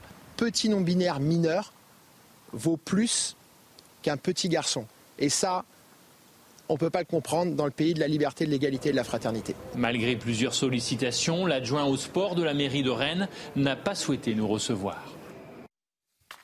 Voilà, c'est un, un sujet dont on voulait vous parler ce matin. C'est une information de nos confrères du Parisien aujourd'hui en France. Tiens, le gouvernement, écoutez bien si vous êtes propriétaire d'un d'un studio, d'un deux pièces ou même d'un appartement, d'une maison, le gouvernement envisagerait d'interdire la vente de certaines passoires thermiques. Ça va être très compliqué de les louer, les passoires thermiques. Maintenant, ça, ça pourrait être interdit de les vendre, le oui, En effet, Romain, c'est ce qu'affirme le, Parisien. On savait déjà que certaines passoires thermiques étaient interdites à la location. C'est le cas des logements qui ont une étiquette énergétique G+. Ça va changer. Euh, progressivement, l'interdiction va s'étendre à d'autres étiquettes euh, au, fur, euh, au fil des, des, mois et, et des années. Mais là, ce qui est nouveau, c'est cette interdiction de la vente des passoires thermiques. Et ça va poser problème à de nombreux propriétaires parce que les travaux pour rénover euh, ces logements et les mettre aux normes coûtent extrêmement cher. Et parce que si jamais ces propriétaires souhaitent les vendre, eh bien, il y a à la clé une importante décote jusqu'à moins 20% sur le prix de vente par rapport à un logement équivalent avec une meilleure étiquette. C'est loin d'être anecdotique. Hein. Ça concerne énormément de monde. On estime qu'il y a en France 7,2 7,2 millions de, de logements qui sont considérés comme des passoires thermiques, c'est 17% des résidences principales, un nombre considérable. Donc. Pour dégoûter les propriétaires, les investisseurs, il n'y a pas mieux dans une période où c'est compliqué sur le marché du logement immobilier, en effet. les promoteurs, l'immobilier neuf est complètement à l'arrêt. Je pense que c'est. Alors, pour le neuf, il n'est pas très concerné par les passoires énergétiques. Mais Ça s'inscrit dans le, cadre du plan euh, vers la transition euh, énergétique où on doit réduire de moitié nos émissions d'ici 2030. Alors que le 15 de France était en train de s'offrir un succès historique contre la Namibie, 96 à 0. Antoine Dupont est sorti en début de seconde période après avoir été touché au visage lors d'un choc. Le capitaine tricolore est sorti du terrain sur protocole, commotion, transféré à l'hôpital. S'il passera des examens dans la journée, l'inquiétude est grande. Évidemment, il souffrirait d'une euh, fracture du plancher orbital euh, son absence serait estimée à plusieurs semaines. Dans le meilleur des cas, il pourrait faire un retour pour la demi-finale. Bon, grosse inquiétude. Grosse inquiétude, c'est un des sujets dont on parle depuis le début de la matinale, évidemment. Euh, Brigitte Millot, je vais pas vous demander un commentaire sportif. Docteur Millot, évidemment. Pourquoi euh, Parce que vous me l'avez demandé. Vous m'avez dit vous ne m'interrogez pas. Ouais. Tu m'interroges pas sur, sur le match. Donc voilà. je vais juste vous demander est-ce que avec ce type de fracture, on peut jouer au rugby ou pas? On n'a pas vu euh, les images de la fracture.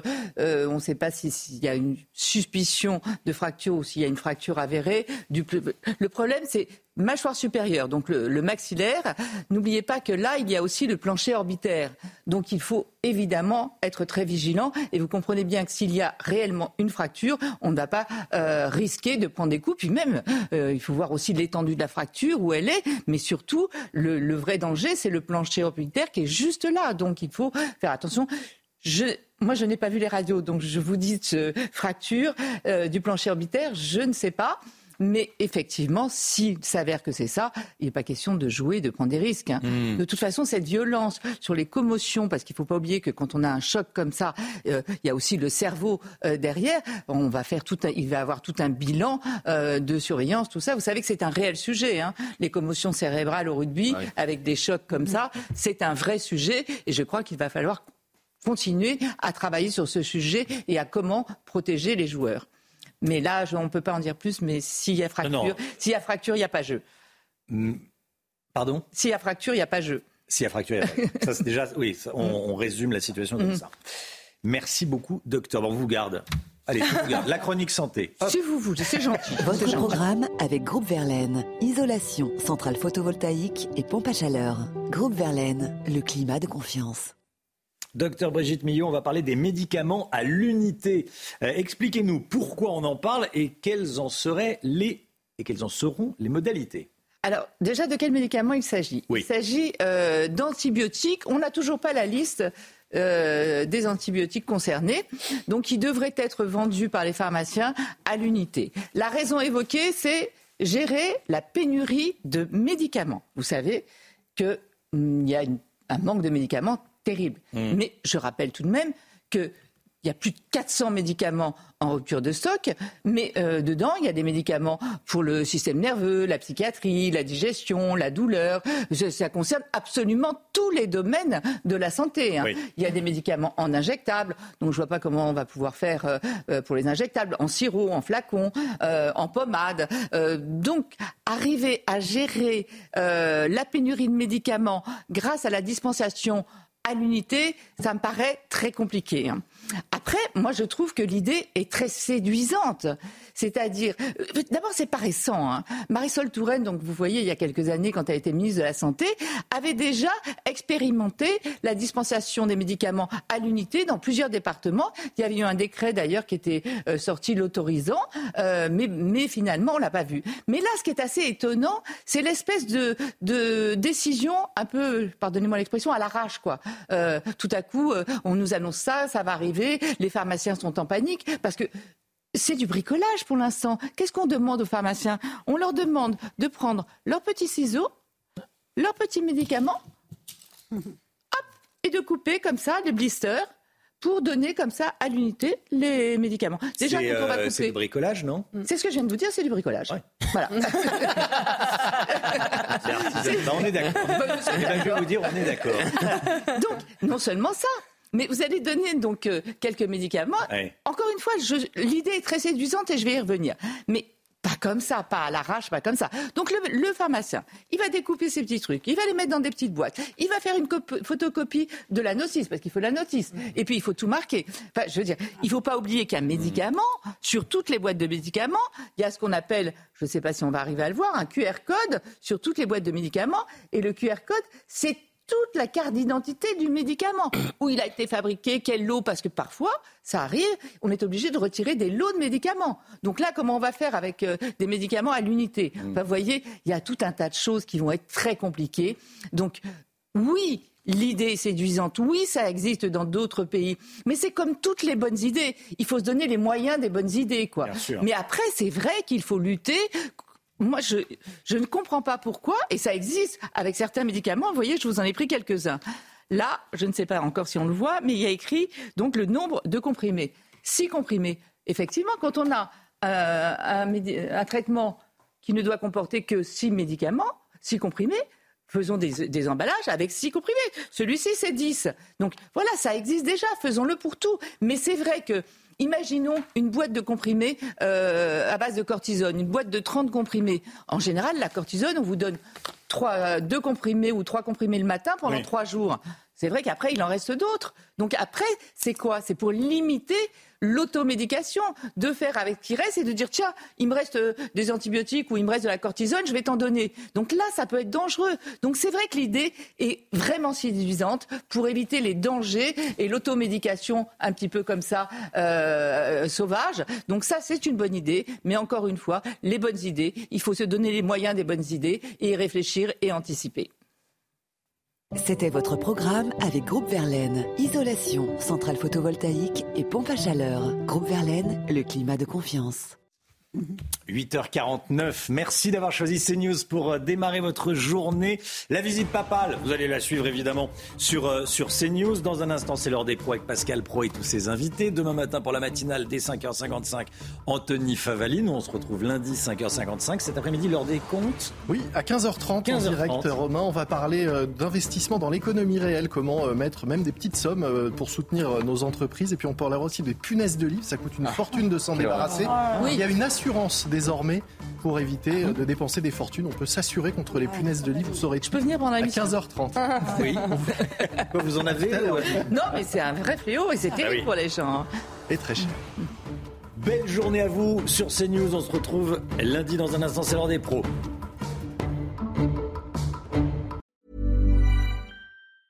The secret to summer ready skin is here. Osea's number one best selling Andaria algae body oil, clinically proven to instantly improve skin elasticity and transform dry skin to silky, soft, and unbelievably glowing. Its signature scent of freshly squeezed grapefruit, cypress, and mango mandarin transports you to sun kissed summer days. Get healthy, glowing skin for summer with clean vegan skincare from Osea. Get 10% off your first order site wide with code GLOW at OseaMalibu.com.